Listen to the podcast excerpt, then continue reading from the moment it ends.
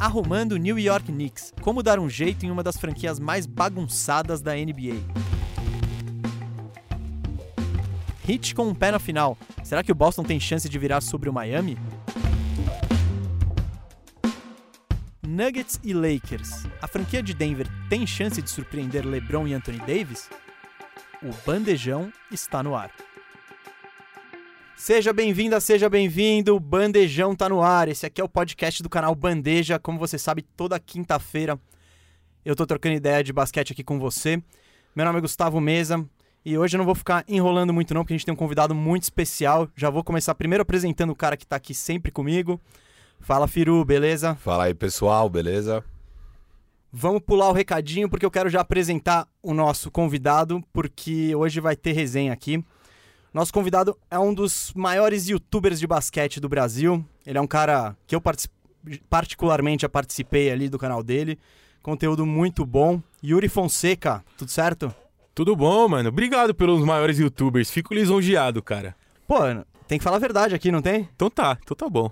Podia ser um dos maiores youtubers do Brasil, né? Ah, eu ia ficar feliz, velho. Eu acho que você é, no, no ramo. No ramo, sim, mas do, do Brasil, assim, geral, sem ia... contar o nicho. Sem contar o nicho, ia estar tá tipo Felipe Neto, assim, Cara, candidatando dia... a presidente. O dia que o basquete chegar nisso, vai ser maravilhoso. Vai, com certeza. Muito obrigado pelo convite, fico muito feliz. Vocês sempre me acompanham na lavagem de louça, então eu estou feliz em participar. Ó, oh, o Yuri é da equipe louça aqui. Sou, velho. Equipe Louça e equipe Cachorro também. Sempre quando eu tô andando com o cachorro, eu vou escutando. Ó, essa aí, essa aí o pessoal não comentou muito, né? Aqui. É, acho que não. Que não. não sei se o pessoal prefere no Wi-Fi do que no 4G.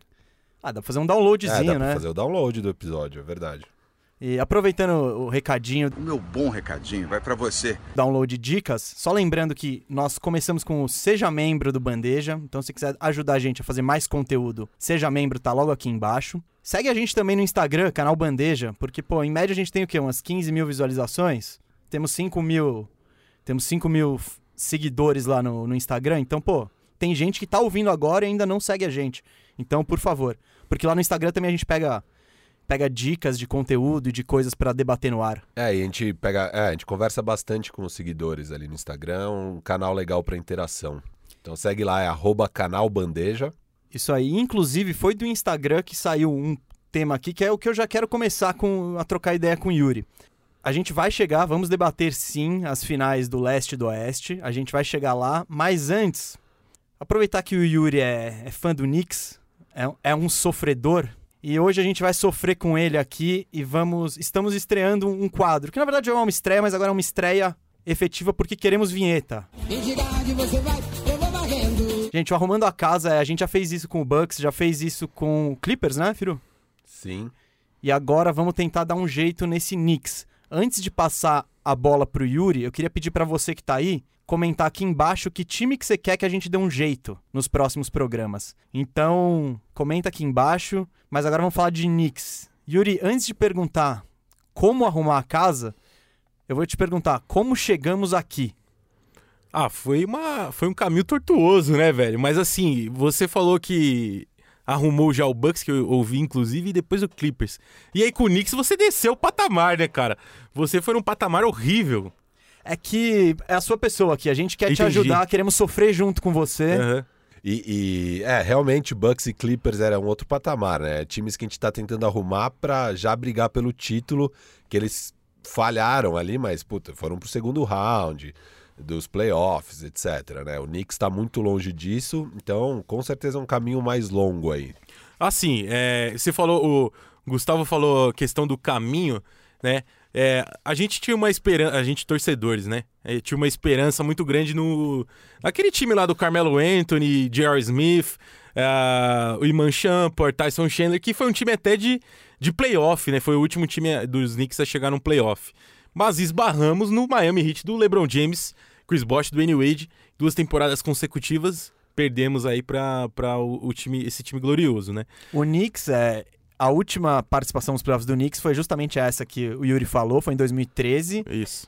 E desde 2001, o Knicks tem quatro participações nos playoffs. Exatamente. É, esse time foi bem esperançoso. Tinha o Amar Sondamar também, que eu acabei esquecendo de comentar. É, e que foi o grande problema, né? A lesão do Amar Stadamar foi o que Na verdade, eu acho que o grande problema foi o Phil Jackson, viu, cara? Eu vou polemizar aqui. Tem muita gente que ama Phil Jackson como treinador, ele foi gigante. Talvez o maior da história, mas se a gente pensar nele como GM, só cagada, né, cara? Não, foi um péssimo GM. Péssimo, péssimo. E inclusive GMs foi o grande problema, né? Que a gente teve a Zaya Thomas do Boston, do, do Outro Detroit Pistons, desastre. outro desastre. Então foi a, a grande questão. Tentamos fazer um grande time lá com Derrick Rose, Joaquim Noah, Pozingis, Carmelo, mas estamos pagando ainda o Noah, né, cara? Não- Sim, sim, eu vi, eu vi os salários, É. tem aí um no, acho que por mais alguns anos, É. Se eu não me engano, essa temporada foram 15 milhões, 13 milhões, algo assim, não lembro de cabeça. Mas a questão do caminho foi mais essas escolhas erradas de GM mesmo, né?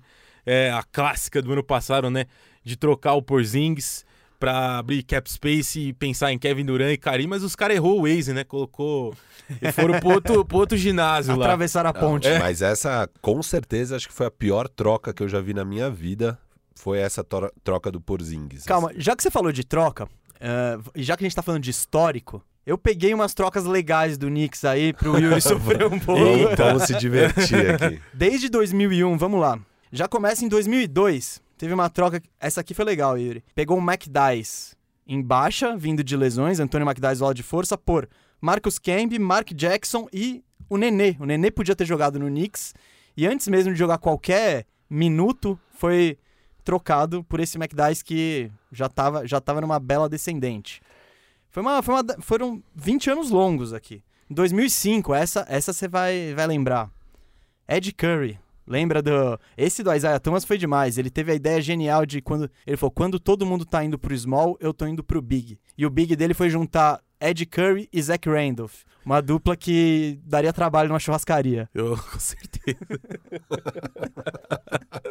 Daria trabalho mesmo, velho. E nessa troca, se liga o que aconteceu. Em 2005, o, o Ed Curry veio e, o- e o principal, a principal moeda de troca foram pick swaps, que é troca de pick. Então o, Bull- o, o Knicks perdeu a chance de ficar com o Lamarcus Aldridge, que seria a segunda escolha deles, mas foi pro Portland, e também com o Joaquim Noah, em drafts seguidos. Então, pra ter o Ed Curry, eles ainda abriram mão de, indiretamente, de Lamarcus Aldridge e Joaquim Noah. Não, mas calma. Isso você é? tá supondo que o Knicks faria a escolha certa no draft com a ah, segunda cara, posição. no, no, não, no ano, no ano do Lamarcus Aldridge, eu acho que era... Calma, é o Knicks. Não, mas É. era factível. Eles acertaram no Porzingis, por exemplo. Não, é o único acerto, eu acho. Não sei. É, talvez, né? Talvez, pensando aqui. A gente pegou o Nitriquina, né? Foram as últimas. Ah, até que eu acho. Velho, deixa eu te falar. Eu, até, eu, eu sou- é que assim, a torcida do Knicks, eu amo ou odeio o Nitriquina, né? Eu tô na ala dos que odeiam. Mas eu, eu tô sentindo o cheiro de que ele vai jogar uns 48 minutos com o, o nosso glorioso Tim, Tim Thibodeau. Eu nunca sei pronunciar o nome Tim dele. Thibodeau. Tim tá Thibodeau. certinho. Ele vai jogar uns 48 minutos, pode apostar, porque defesa e o cara tá, tá lá só por causa da defesa, né? Mas deixamos passar todo mundo, né? Nesse draft também foi. foi... E teve o Kevin Knox recentemente. também, né? Nossa, esse daí, cara. Legal só da história dele, né? A história de vida dele é bacana, mas o jogo. Ele é o primeiro que eu troco lá no meu reconstruindo lá do 2K, ele é o primeiro. Você quer passar pra, pra alguém essa Quero bucha? passar pra É, o alguém. difícil vai ser achar quem queira É. o Kevin Knox. Cara, tem. Não, mas pa- dando alguma coisa em troca, assim. Manda pique, velho.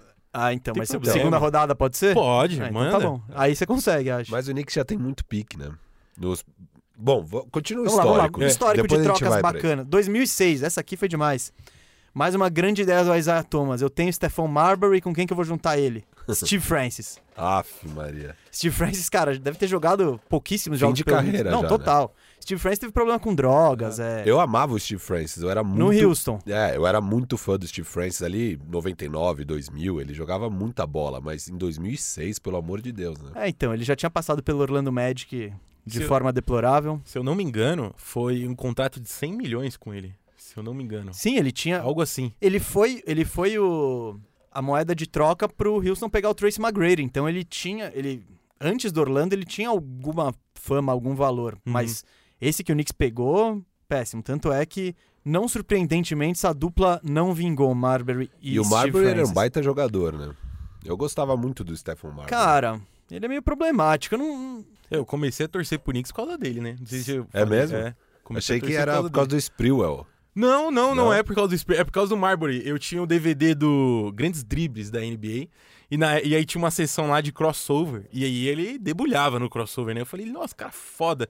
Tatuar um 3 na cabeça, assim. Pode falar palavrão? Desculpa. Pode. Pode, ah, pode. então tá. Aí eu falei, pô, cara incrível, cara foda e tal. E eu falei, pô, eu já gostava de Nova York, toda aquela questão do cinema e tudo mais. Ele tem uma face tattoo, Tem um 3 aqui, assim, ó. Aqui na. na- na mas ele já cabeça. tinha naquela época? Eu acho que já. já Nossa, tinha. ele deve ser o precursor disso, então. É, eu acho que sim, cara. Ele e o cara do Godsmack, que tem uma estrelinha na Ah, cara. é, a estrelinha na cara do vocalista. Que agora, né, depois teve o Mike Tyson, acho que Assim, o Mike Tyson acho que popularizou. popularizou e agora, nossa, E ele é um dos maiores jogadores da história do basquete chinês, né? Stephen Marbury. Sim, ele tem uma carreira bem aleatória, né? Tem. Tem a história da vaselina, né, também. Qual que é essa? Que ele, ele comeu a vaselina. Acho que é vaselina que ele comeu numa, num- numa. Tipo, numa live nos primórdios do YouTube. E aí foi por isso que meio que chutaram ele da NBA, né? Não sei se vocês sabiam disso. Não, não, essa É? história eu não conhecia. Mas por que que chutaram ele da NBA porque ele comeu vaselina? Ah, porque foi. Eu não sei. Tipo, eu não sei o contexto, assim, mas pegou mal demais. Ele tava no Boston, lá, tipo, encostado, e aí os caras, mano, pegou muito mal, assim, essa Acho que questão. foi a, foi o, a última. O- não, não, depois é, dessa não Foi dá. a gota d'água, A gota assim, aí d'água. ele foi pra, pra China.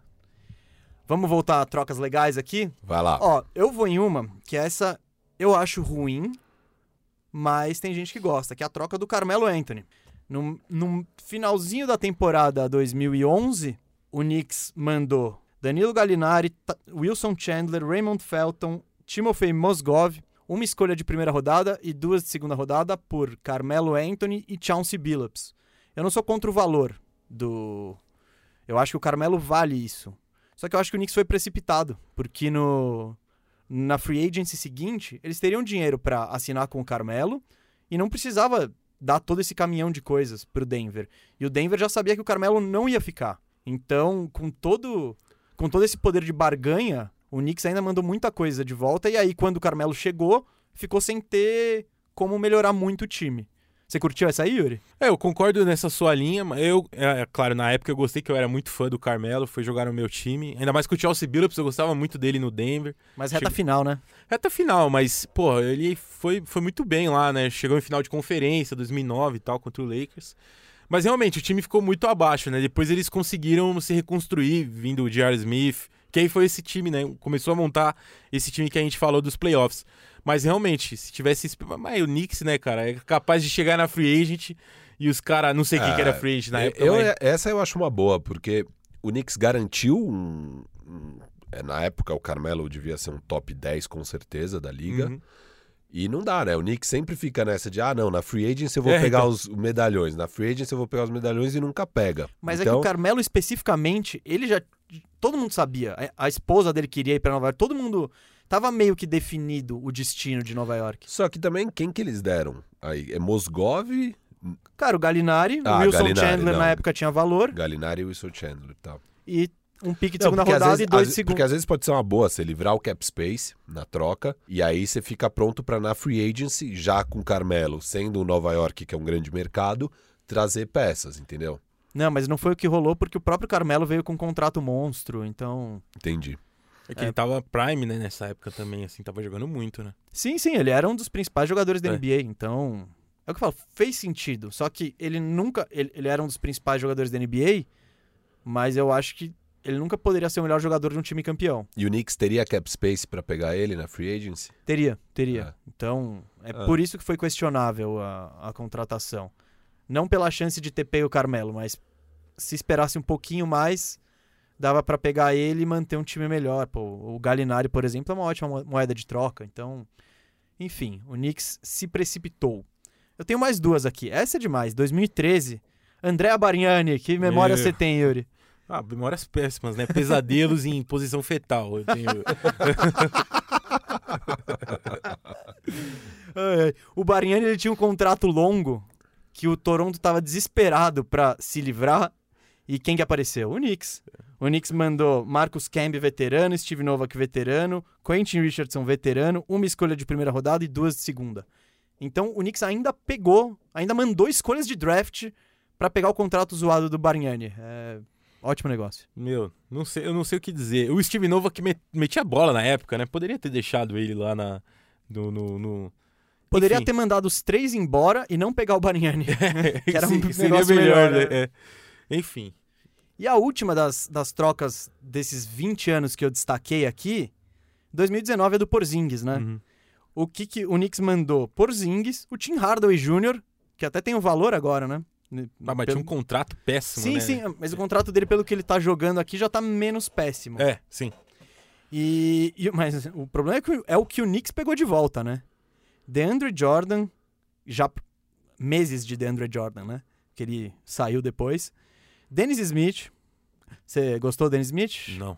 Acho que ninguém. Acho que ele é uma decepção pra todo mundo. Nossa senhora. E ele já era uma decepção. Não é que ele chegou no Knicks e flopou no Knicks. Ele já era um flop. Sim. Ah, ele é bom pra highlight, né? Pra você assinar o Nig Pass lá, se fosse igual o, o Premier Futebol lá, que tem, você dá o dinheiro pra ver os highlights do time, ia, ia fazer sentido, mas... É, o Smith, ele, ele tinha flopado no Dallas, e aí o Knicks foi, ah, talvez seja o ambiente, talvez seja... Mas não é. É, é aqui em Nova York, esse belo ambiente que ele vai triunfar. Com esse histórico maravilhoso de desenvolver jogadores. É. E é isso, e o Knicks deu o Dennis Smith, Wesley Matthews, aliás, recebeu, desculpa, uma escolha de primeira rodada em 2021 e uma escolha de primeira rodada em 2023. Mas eu acho que, dadas as condições do Dallas pro futuro, eu não imagino que serão grandes picks, não. É, o Knicks, o Knicks fez um salary dump, basicamente, para se posicionar para free agency. E isso é a coisa que você faz normalmente com jogadores medíocres, não com um jogador que é um unicórnio. O apelido do cara é unicórnio de tão único que é o skill set dele, né? Foi algo completamente absurdo, né? Ah, não, preciso pegar dois na free agency. Cara, não é mais fácil você conseguir trazer uma estrela você já tendo o Porzingis, e daí você já vai ter duas estrelas. Olha, olha como o Dallas agora tá posicionado, né? Com Doncic e Porzingis. Agora eles precisam basicamente. Tudo bem, eles podem ir atrás de uma terceira estrela, mas também não precisa. A gente viu que mesmo sem o Porzingis, eles brigaram com o Clippers. Então imagina o Porzingis saudável e um elenco complementar um pouco mais forte que o do Dallas, já é um baita time. É, o E- problema é esse porzinho saudável, né? Sim, sim, é a grande, é o- é a é grande questão, questão. né? É. É. a grande questão, mas você, mesmo assim você não troca ele por Dennis Smith Jr. Não. porque ele tem questões de saúde. assim. Com certeza, isso é verdade. É, acho, que- eu- acho que de verdade foi uma das piores trocas que eu já vi na minha vida, essa troca do Porzingis, assim, completamente injustificável e foi muito engraçado, né? Porque daí logo em seguida veio a free agency e os dois jogadores que o Knicks estava mirando foram pro Brooklyn Nets, o seu rival de cidade ali, vizinho. E o pior, né, que eu, eu li recentemente que o Kevin Durant nem cogitou ir pro Knicks, né? Então eles poderiam ter dado uma conversada, enfim. Não, o que é pior de tudo, o Knicks não fez a proposta. É, é tão absurdo, tipo. Ah, não, eu vou, eu vou deixar o Porzingis embora porque eu quero tentar trazer o Kevin Durant. Chega na hora da free agency, não dou a oferta pro Kevin Durant. É, alegaram que era por causa da lesão, né? Sim, Tudo eu bem, sei. mas. Enfim, pra ter o Kevin Durant baleado e que Dennis Smith Jr., é melhor Kevin Durant Melhor baleado. Kevin Durant com uma perna. É, então. Ai, ai, é o Knicks, gente. É Sabe quem é o cara? Eu, eu falei na live ontem e aí eu vou trazer aqui. O cara pro Knicks e se chama Russell Westbrook. Vai ser o cara, olha só o meu pensamento, vai ser o cara pra vender ingresso, todo mundo vai querer ver ele fazendo mil pontos por jogo, triple-double, vai se vestir de tartaruga ninja, que ele é mais tartaruga ninja que o Mbappé, fazer lá promoções com Pizza Hut e tudo mais e a gente vai ficar feliz, velho. Não, e o Russell Westbrook sozinho leva o Knicks pros playoffs no então, leste. a gente to- toma No pau na- leste? Leva. É, levou o Oklahoma péssimo, amor- né? No oeste. No oeste. É, não, não, ele leva, ele leva. Tá, mas. Vai fazer muito sentido. Vamos lá, esse é o rumor que tá. É o rumor, entre aspas, mais quente em relação ao Knicks. Você, Yuri, se fosse o GM, você ia atrás? Com certeza. Mesmo? Com toda certeza. Assim, quem que a gente vai pegar, velho? Fora ele. Então, exatamente. É, Esse então. é- o meu plano é não pega ninguém. Não, mas não é, cara. Eu acho assim, é, tudo bem que talvez você ia matar um pouco o cara que pra mim tem o maior teto do, do último draft, que é o RJ Barrett. Que, pensando em a longo Desenvolver, prazo, é. des- desenvolvimento. Esse me deu raiva no Fantasy esse ano, hein? É, então, mas é, é, eu acho que ele não... Faltou olhar clínico, né? Eu apostei no Jamoran e você no RJ Barrett. É, eu tenho um título, você não. não, tudo bem, vamos voltar aqui. Mas assim, é, fazia, fazia sentido do, do Mesa pegar o RJ, só que naquele ambiente conturbado com Fitzdale e, não- e aí sem técnico, aí técnico interino, vamos dizer, entre aspas, não deu pra desenvolver o cara, né? Mas ele tinha um talento, tem um talento, pra mim, o maior do draft. E aí, se você pegar o Russell Westbrook, que vai ser o cara pra, pra chamar ingresso, que é aquela coisa de Nova York, né, velho? Não, e eu acho que o Russell Westbrook ele pode ter um impacto positivo na cultura do Knicks, porque ele é um cara É. que trabalha muito sério, né? Ele é Uhum. um, um dos caras que mais trabalha sério na NBA, Sim, assim. sim. Ele, ele dá 100% de esforço todos os jogos, É. mesmo temporada regular e tudo. Então, eu acho que ele pode ser mesmo positivo ali, um impacto positivo. E, e porque eu acho que quando o time tá nesse, nessa reconstrução, é, às vezes um bom caminho é esse caminho do Clippers, de não, não vou ficar fazendo tank, sabe? Eu tenho que já ir construindo uma cultura e uma mentalidade Uhum. vencedora no time. Sim, sim. E, e eu gosto mais desse caminho, sabe? Eu, eu não gosto nem um pouco da, do caminho perdedor que o Sixer seguiu. E você vê, até hoje tá difícil construir uma cultura vencedora lá dentro, né? Então, eu, eu, eu tô achando legal a ideia do Russell Westbrook. Ah, eu também. gosto, eu gostei bastante. E tava na cara que não ia dar certo com o James Harden, né, cara? Não, tava na cara, É o velho. pior fit. É, E o único jeito daquele fit dar certo é se a bola ficasse na mão do Westbrook, porque Uhum. ele não é um chutador, e daí o Harden fica um pouco mais como um spot-up shooter sim, sim. e tudo mais. Mas eles não fizeram isso, né? A bola fica com o Harden, e daí o Westbrook é um cara que você deixa livre. Uhum. Os adversários, na hora do playoff, deixam o cara livre, porque Sim. o que, que o Westbrook vai fazer? Vai pegar a bola e arremessar 20% de três? É, e, e aí só, só completando, a questão da cultura é, vencedora, eu concordo com você, filho. E, e a- até se a gente pensar na nossa escolha de draft, né? Pode sobrar ali um. um acho que é o Obitop no, no, no Playoff Picture. E, enfim, pode ser um cara legal também. Aí se livrar dessas, dessas porcaria, né, meu? Kevin Knox, é, Alfred Payton, Julius Randle, Taj Gibson, esses caras tudo vai embora, né? meu? Não vai acontecer isso, mas nossa reconstrução aqui. É. Eu, eu- po- posso dar uma, falar mais ou menos o que eu tô imaginando pro Knicks aqui? Fala, fala, porque a É. minha reconstrução, pelo visto, eu vou discordar totalmente de É, vocês não, não, dois. não. Eu não. Eu não tinha pensado aqui no West porque eu só tô gostando da ideia, mas aqui no meu não, não tinha. O que eu acho assim, só dar um panorama do Knicks, né? Eles. Eles agora têm a oitava escolha desse draft, só que eles estão lotados de picks para os próximos dois anos. Considerando esse draft e o próximo, eles têm oito picks. Então, esse ano eles têm duas primeiras escolhas e uma segunda escolha. E ano que vem eles têm três primeiras escolhas e duas segundas escolhas.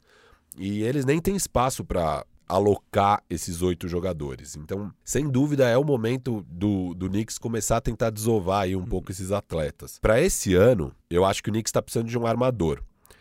E infelizmente o Knicks ficou com oitava, porque se eles pegassem ali um top 5, talvez pudesse dar para pegar um Lamelo ou um outro armador um pouco melhor, mas ainda tem os armadores que, pelo que eu tenho lido, parecem ser bons. Então eu acho que o Knicks vai acabar pegando Killian Hayes ou Tyrese Halliburton, que são dois armadores que, enfim, eu, eu não assisto né, o, Uhum. o college, eu não conheço eles, mas estão bem avaliados. Quem eu colocaria no trade block do Knicks, né? Alfred Payton, Red Bullock, Taj Gibson, Dennis Smith Jr. e Julius Randle. O que, que você vai conseguir por esses caras aí? Exato, calma. É, mas assim, se eu sou o Knicks, meu objetivo ao longo da temporada é me livrar desses Uhum. caras. Eu fico aqui na dúvida o que fazer com Kevin Knox ou Tiliquina. Eu não sei o quanto foi ambiente até agora, que não deu espaço para os caras desenvolverem direito, porque também tem a questão, né? O Kevin Knox é um 4. É, 3-4, né? É, um 3-4. Quer dizer, 4-3, né? Aí na off-season o Knicks vai lá e pegou um monte de veterano pra posição. Uhum. Aí fica complicado do cara desenvolver. A off-season do Knicks nessa temporada, e foi algo que eu e o Firo a gente até conversou antes, né, da- porque não tinha podcast, foi uma foi uma vergonha. Não, é, o, eles, o ele- ele- eles erraram todo, eles erraram Duran, erraram Irving, e no lugar deles falarem, beleza, não deu certo, eles encheram o time de aula de força com um contrato de 10 milhões. E eles pensaram, ah não, tá, são contratos curtos, que qualquer coisa eu consigo trocar e pegar de volta, que nem eles fizeram com o com Marcus, Morris, é, que era o único desses que você que era bom mesmo, né? não é bom mesmo, mas que eu acho que eu não gosto muito do Marcus Morris, mas eu Ah, acho mas que ele tem valor, né? Sim, é o único que tem valor, eu não diria nem bom. Então, o Knicks seria, seria muito mais inteligente se o Knicks simplesmente deixasse esse espaço livre no teto salarial e pegasse coisas de times desesperados querendo desovar. Time que tá perto da, da Luxury Tax, que fala, não, meu, preciso me livrar desse contrato de 15 milhões, pega uma escolha de draft. Eu acho que é um jeito muito mais sábio de lidar com esse fracasso dos, dos top free agents aí. É, no, no atual elenco do Knicks, quem eu vejo o jogador de maior potencial é o Mitchell Robinson, que é um Uhum. pivô. Sim, é, E a gente com- não falou dele. né? E, e trazendo esse bando de jogador que o Knicks trouxe veterano, você tirou muito espaço pra ele. Então é uma temporada de desenvolvimento do Mitchell Robinson que foi completamente perdida. Eu tentaria tirar esse atraso. Então, o meu foco para essa temporada seria desenvolver RJ Barrett e Mitchell Robinson, Uhum. com certeza. Ao longo do ano, você vai tentando trocar aí com times que estão desesperados, precisando de mais uma peça. O Alfred Payton, eu não gosto dele, mas querendo ou não, ele é um armador que consegue criar seu próprio chute. Talvez. Cara, o Peyton é o pior arremessador que tem na. não, não, ele consegue. Ele, Sim, ele consegue criar o arremesso, ele só não faz o arremesso que ele cria. Isso, isso. Mas ele consegue criar e ele, ele, ele faz. pô, Ele é um scorer. Não, não, ele é 100% distribuidor. 100%. Ele, ele, é o, ele é o Rajon Rondo Light. Tá bom, mas ele pode ter valor para um time que tá precisando de playmaking. Ele é um. ar- Eu, eu, Eu não- vejo eu ele acho que como um não. armador reserva de algum valor. Ponto. Exato. Tipo, ponto. Exato. Então, você pode conseguir desovar ele para um time que tá desesperado por isso no meio do ano. Óbvio, você não vai conseguir muita coisa em troca, mas eu tô falando só de desovar mesmo. O Julius Randle. Eu acho que desse, desse meu trading block, quem tem mais valor é o Julius Randle. Não é muito valor também. Ele teve uma temporada desastrosa com o Knicks. Eu não gosto muito dele, não gostava já. Mesmo com a temporada boa que ele teve no Pelicans. Eu só ia completar o que o, o Mesa tava falando, na questão de não oferecer contrato pra ninguém. Eu acho que desses contratos que ofereceu, o único que fazia sentido era do Julius Randle pela temporada que ele fez no Pelicans. Sim. Aí fazia um sentido. Ok, beleza, pegamos o Julius Randle. Mas a temporada dele foi péssima, realmente, no Knicks. É, foi péssima e então tá- caiu muito o valor dele de Uhum. mercado agora, mas mesmo assim ele é um jogador que com certeza tem mercado, Sim. assim. Tem times que apostariam nele, mas assim, eu acho que não agora na off-season, eu acho que é, é aquela troca pro, pro meio da temporada. Algum time que vai estar desesperado por um ala de força. O problema do Julius Randle é que ele. Se ele jogasse na década de 80, ele seria um All-Star. Mas agora, ele não tem tanto valor. Ele é um cara, eu acho, muito de estatísticas vazias. Porque ele é, ele é aquele ala de força, mas que ele não vai conseguir. Não vai conseguir jogar fora. Não tem um chute de fora confiável. Pivô, ele é baixo. Então. Ele pode ir pro Houston, jogar de 5 lá. Aí faria sentido. Ele é o Zion Williamson sem grife. Aliás, vocês podem usar ele, vocês podem usar ele para trocar com o Westbrook. É. Não, mas se for trocar pelo Westbrook, acho que não tem outra coisa pra mandar É. também. Que que... É, exato. Ah, o Alfred Payton é um cara que o, é que não tem mais o Mike D'Antoni, mas seria o cara que o Mike D'Antoni ia amar até ter no time. É, mas, pô, pra chegar em 40 milhões em salário, É, manda o Jenny- Dennis Smith também. não, vai ter que mandar todo É. mundo mesmo. Pra, pra somar 40, vai. Cara, eu acho isso uma ótima troca pro Knicks. Cê, Pro cê- Houston também, eu acho. É, Cara, eu. você Eu dá não plantel faria pro isso. Houston É. e você abre plantel pros seus montes de draft pick dos Uhum. próximos tempos aí. Posso entrar no Knicks então Vai e lá. falar por que, que eu não, não faria isso nem a pau? Tá? Eu, vai lá. Termina, termina, termina. Não, é, só pra. Eu, eu não consegui achar nenhuma troca pro Knicks, porque tá muito complicado. Uhum. Vocês não têm grandes jogadores de valor pra trocar. Fala assim. E, enfim, é, é super complicado mesmo. Por isso que agora eu tô gostando muito da ideia do Westbrook. Mas uh, jogadores que eu meio que teria como target pro Knicks, né? Em trocas, óbvio, Kemba Walker, Bradley Beal, John Collins, Malcolm Brogdon, Oladipo, alguém ali do Pacers pode, pode ser uma- um bom alvo. O Schroeder, o Buddy Hilde e o Kelly Oubre. Seriam jogadores que eu iria atrás se eu fosse o Knicks. Quer que eu te falo? Que dia que é hoje? Dia 25? 24 de setembro. 24 de setembro de 2020. Quer, quer que eu te fale quem que a gente vai dar 50 milhões na mão dele? É. Fred Van Vliet. Não, então, aí 100 eu ia, milhões na mão dele. Aí eu ia falar de free agent. De free agent, que eu ah, iria... e desculpa, só te cortar, fio. É, e também o Bogdanovic, do, Isso, do o Sacramento. Bogdan, o Bogdan. É, o Bo- É. Bogdan. E que falou. Soltou ontem que não quer continuar em Sacramento. Com certeza vai pintar em Nova York. Então, de, de free agent, os meus targets seriam o Van Vliet, o Bogdanovic, o Davis Bertrans e o Christian Wood. Hum. São jogadores que eu acho que faria sentido aí na timeline do Knicks, questão de valores e tal. Tá, eu não iria atrás de nenhum desses caras. Não iria atrás do Russell Westbrook, porque, primeiro, Russell Westbrook vai te dar o quê? O oitavo lugar no, no Sim, leste? É o que a e gente uma não tem. cultura vencedora. De oitavo lugar? Eu- o Orlando Magic tá nessa Não, cultura vencedora cultura- do oitavo lugar. A cultura há de, de trabalho, de buscar vitória, de trabalhar sério. Não, eu é- entendo, e o Thibodeau também, beleza, mas ao mesmo tempo que ele vai te dar a cultura vencedora, ele vai travar suas finanças, porque ele tem um contrato gigante que no último ano vai pagar 45 milhões de, de dólares. Não tem um cara hoje em dia que eu acho que é tão analisado e tão pego no microscópio quanto o Westbrook. E os números mostram que ele não é eficiente, assim. E- Ele é eficiente quando ele vai pra cesta. Mas ele não é um jogo tão completo e, e é relativamente fácil tirar ele do jogo. É só você fechar o garrafão e fala, chuta, meu. Então, Não, e ele também agora já tá. Ele é um jogador muito físico, né? E o físico dele vai começar a declinar agora. sim, só é- é- é- sim. sim. não- Ele, melhorar não vai melhorar mais. é, ele é aquele cara que no fim do contrato já vai estar bem complicado mesmo. E ir atrás de Westbrook é o move com a cara do Knicks. É o que Ah, o Knicks então. faz todo ano. É o que o Knicks tenta fazer direto. Eles se desesperam e falam: não, não, a gente precisa. Precisa de, um, precisa de uma estrela, precisa de um É. All-Star. É, é. E aí vai atrás. Foi assim que pagou 100 milhões pro Amari Stoudemire com o joelho bichado. Uhum. Não, precisamos de gente. Ah, não deu os outros. Não, é o Amari mesmo. Uhum. Sabe? E, e não é o caminho. O caminho pro Knicks, Yuri e tal, é sofrer mais pelo menos um ano. Não tem o que Ah, fazer. eu, mas. Eu sei, eu sei que você já tá de saco cheio. Não, Eu sei que não, não é fácil. Eu, eu tô acostumado a torcer pra um time de que vai pro tank muito. Que, que constantemente fica na rabeira da tabela. Agora que é uma época vencedora, o Orlando Magic é tipo sétimo. Então é um saco. Mas eu quero que o Orlando Magic entre no tank e o Knicks eu não vejo outro caminho que não seja voltar exatamente com a mesma base. Eu não pagaria Van Fleet, eu não pagaria, não ia atrás de Westbrook, não gastaria minha grana em ninguém. Eu ia botar o time pra jogar 40 minutos. O Niliquina, o Knox, o Barrett, o Robinson e o Randall. Esses caras iam jogar 40 minutos por jogo. Boa. Eu ia garantir a- uma das três escolhas do draft do ano que vem. E, e em 2021, aí a gente vai ter um monte de free agent.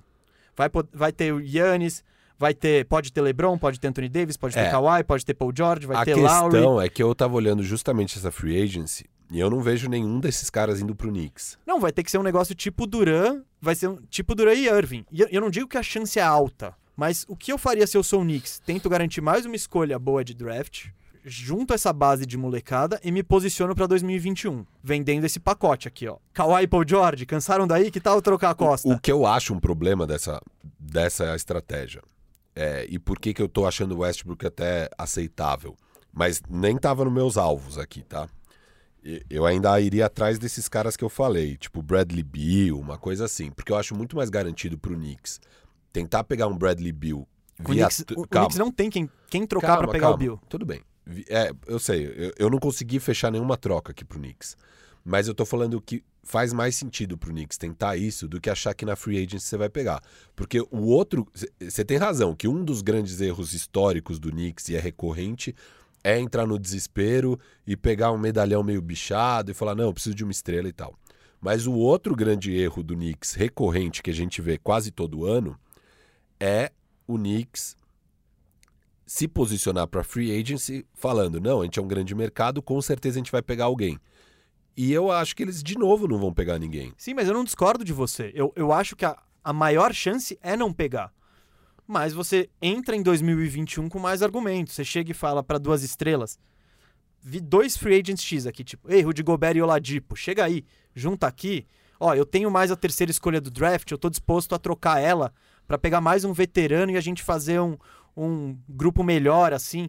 Eu, tenho, eu também posso trocar o Mitchell Robinson, sabe? Você começa a se posicionar pra ter peças pra formar um grande time. Porque não é só contratar dois e seja o que Deus quiser. Não. Você já começa a ter moedas de troca. E o que eu acho é, caso isso não dê certo, mais um ano de tank, não tem problema. Pega essa, ter- essa escolha top 3. Não tem problema para você que não é torcedor do. Cara, não, mas eu falo isso como torcedor. É, eu, eu não curto o teu time que vai brigar pela oitava posição, sabe? E, e é o que é o Orlando Magic, é um time que vai brigar pela oitava posição e tá construído assim para os próximos dois, três anos se não fizerem mudanças bruscas. Eu acho que se gastar dinheiro para fazer esse time é uma perda de tempo.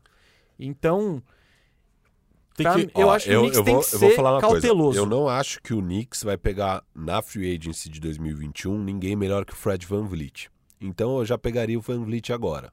Ah, eu não, cara. Eu, mas é isso. O Van Fleet, ele, ele prejudica um pouco esse meu projeto. É, é que o seu projeto é muito perdedor. Assim, Sim, é, perdedor, é. mas é uma fórmula que funciona. Tem muito time na Hum. NBA que vê que funciona. Não sei o quanto funciona. Ah, pega o Oklahoma City Thunder, por exemplo. Eles acertaram três drafts seguidos, montaram 10 anos de, de, de franquia. É, então, e agora eles estão indo para um rebuild sem entrar nesse perdedorismo sem fim. Porque eles, há 10 anos, acertaram três drafts seguidos. É, então, e você precisa acertar o draft, que é coisa que o Knicks passa longe. Então, né? esse é o problema, Não, né? E é isso que me deixou tão mal com a troca do, do Porzingis, porque eles finalmente acertaram. E quando draftaram o Porzingis, os torcedores de Nova York vaiaram. Sim. É uma cultura comum, né? Você Vai- curtiu, Yuri? Porzingis? Porzingis? Na época, quando pegou. Putz, cara, eu gostei até, meu. É, eu gostei, assim, claro que eu não acompanhava ele na Europa, né? Mas eu achei interessante. Eu um curti. cara alto e tal. O Magic teve nesse draft a quinta escolha. E ele era o cara que eu tava mirando, porque eu, eu lembro de ter visto. Aquela coisa, eu não tava vendo o jogo do Málaga, sei lá. É. Mas. Eu, nos vídeos o que me chamou a atenção foi: é um cara gigante que chuta de três e dá toco. Eu falo, cara, esse cara eu quero, é o cara que eu quero pro Orlando Magic. Mas o Knicks pegou uma antes e o Magic pegou Rezonia em quinto. Que flopou, e, né? E, vários, é horrível. Vários Rezonia é mock horrível. drafts, o Rezonia tava na frente do, do, do Porzingis. O Rezonia naquele ano ele teve ele teve um desempenho meio heróico na final da Liga Espanhola contra o Real Madrid. Eu curiosamente vi esse jogo, foi um jogo que ele meteu, sei lá, 30 pontos em bola de três. Eu acho que Isso pesou. Pode ter pesado. 2014 foi o Anthony Bennett, não foi a primeira? Não, é, é o, o, foi o Carl Anthony Towns. no- ah, no- verdade, verdade. foi Carl Anthony Towns, depois D'Angelo Russell. E aí o terceiro foi algum flop, e aí o Porzingis em quatro. Eu achei que tinha sido o Anthony Bennett. Não, é, é, é- é 2015, né? O, o draft Bennett. do. Não, não, o draft do ah, tá, Porzingis. tá, tá. E Talvez 2014 tenha Foi sido o o Anthony Bennett. Bennett. 2015 foi o do Carl Anthony Towns, D'Angelo Russell e Porzingis. Então, e daí o Knicks então finalmente acertou o Porzingis. Foi uma escolha controversa na época, tem até um rant do, do Stephen A. Smith, né, o torcedor ilustre apresentador de programa na ESPN americana. E, e é muito engraçado os nomes que ele fala que o. Olhando hoje, né? Ele, ele reclama que o Knicks deixou passar o Willie Cauley-Stein É. pra pegar o Porzingis. É, hoje é hilário, né? Essas coisas envelhecem bem, né? Envelhecem. Ah, ele é o craque neto, né, da NBA. É. E, e- e- Eu gosto dos dois. Eu gosto dos eu também, dois. eu também, eu também. Ele, é, eu gosto dos dois.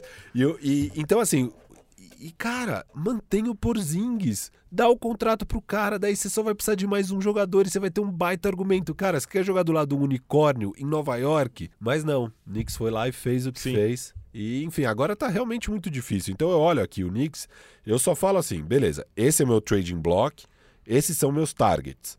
E eu concordo totalmente com o Gu, desenvolve os caras. E o Julius Randle, enquanto você não trocar ele, põe pra jogar. Põe pra jogar de, Ele tá na vitrine. isso, põe pra jogar na vitrine, tenta torcer pra que ele tenha uma temporada boa e aí se ele tiver algum valor, você troca ele no meio do ano, Uhum. porque isso aí acontece também, né? Você pega o Chris Paul, o último ano ele- dele em Houston foi, um foi meio ruim, ele ficou sem valor, digamos. Então quando ele chega pro OKC, parece que é um contrato desastroso e que o OKC vai ter que dar o mundo pra conseguir se livrar dele.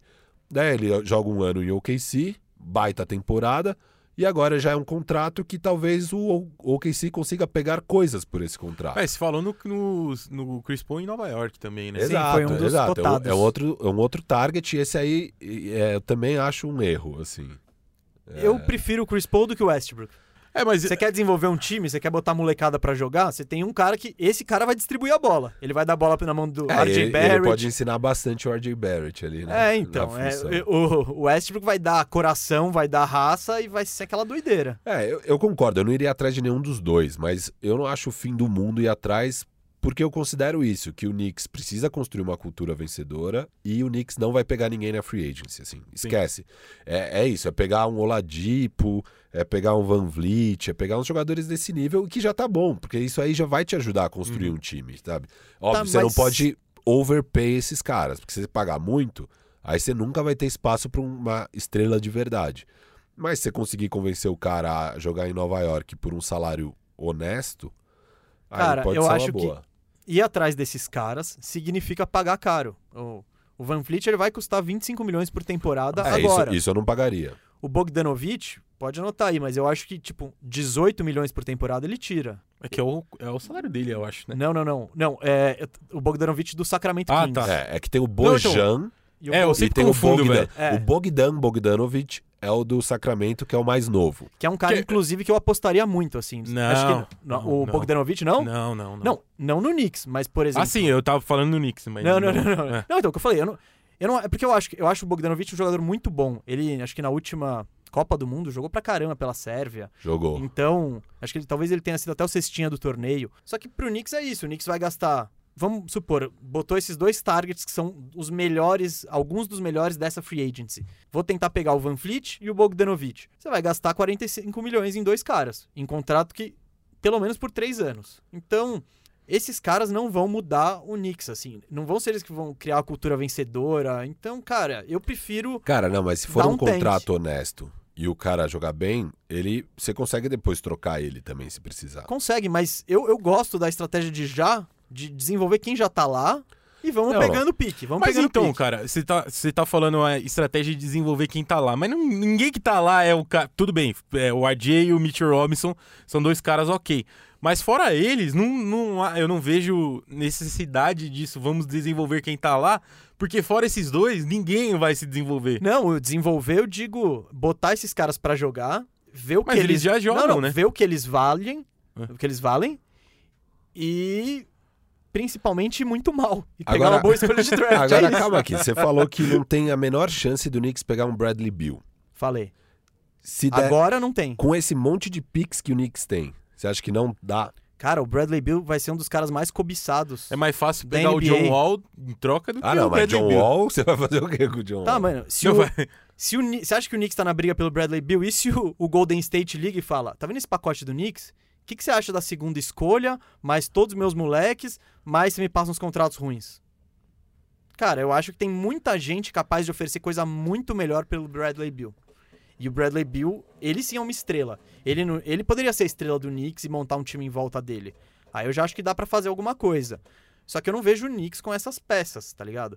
Se, É só se se livrar do RJ, né? RJ e Mitchell Robinson mandaram uma troca, aí consegue. Não sei se consegue, talvez. Talvez Eu que convença. RJ, pick número 8 e mais um first round do ano que vem. RJ Mitchell Robinson, pique número Bonito. 8. E mais, sei lá, os Taj Gibson da É, vida. então.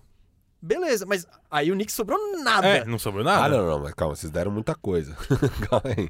Cara, Não, o eu Bradley acho que- Beal é um cara que faz 30 pontos por jogo. Não, eu não sei se eu iria no Bradley Bill, hein? Com, Quem esse, com esse pacote. Ah, cara. Vamos lá, Yuri GM.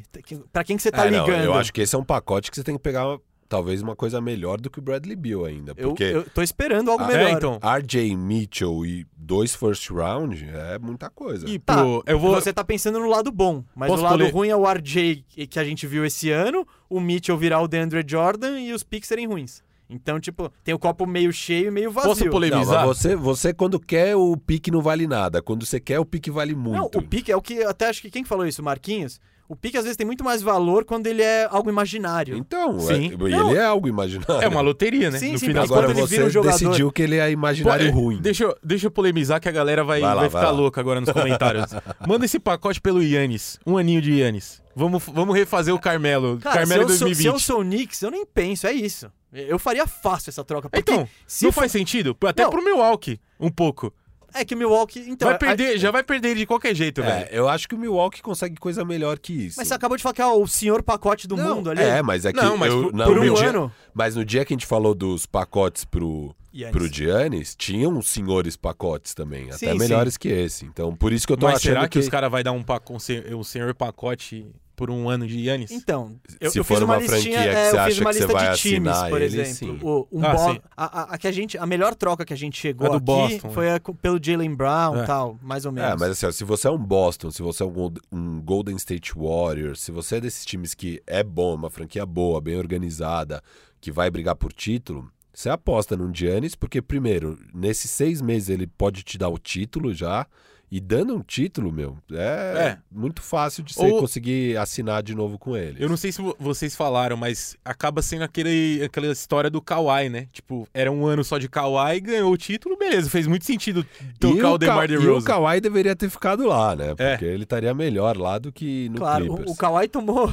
duas decisões ruins. Primeiro, deixar o Toronto. Segundo, ir pro Clippers exigindo a chegada do Paul George. É, exato. Então, o E- Kawhi não vai ser um bom GM no futuro. Não mesmo. Mas, cara, eu acho que. Seria, honestamente, eu acho que seria uma baita troca pros dois envolvendo o Yannis. Por causa que a, a- ia ter. eu- com certeza ele não vai ficar no, no Milwaukee.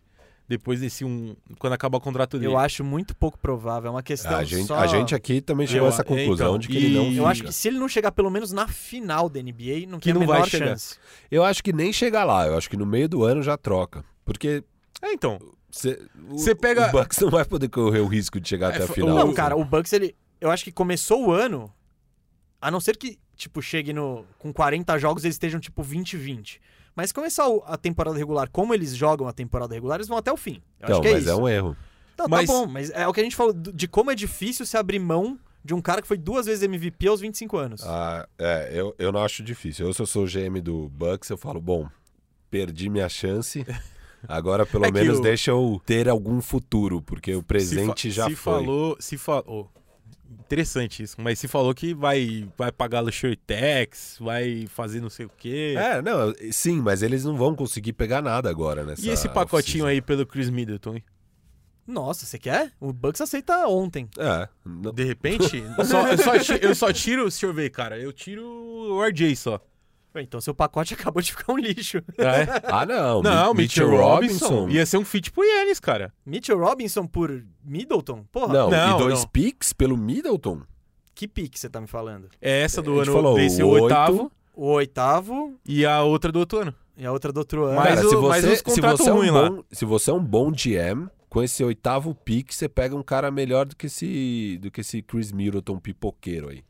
Nossa, mano. Não, mas não pra esse ano. Esse que é o problema. O problema é que Exato, o você Milwaukee tá falando, Bucks- ah, não, pode, pode. Não, mas e se pegar um cara tipo Don't de Vincenzo 2.0, assim? Tudo bem que ele flopou na pós-temporada, mas, sei lá, um Halliburton da vida aí pra entrar no Bledsoe, enfim, só, só pensando. Não, eu sei, é que o Bucks, ele, ele tá numa condição, especificamente, de que ele não pode ousar muito. É, ele, ele- precisa ele precisa- acertar. Ele precisa acertar e, e isso é brigar verdade. esse ano. O Knicks não tem nada pra dar pro Bucks e- pra brigar esse ano. Mas pra acertar com o Chris Middleton não vai dar, né, velho? Esse Não, é e- porém, e, né? E pro Knicks, que, Eu não que sei que que você ajuda quer, a pegar o Chris Middleton, né? Não, eu eu acho tô- mais bizarro do lado do Knicks. Eu tipo, tô só pensando numa num cara aí pra, enfim.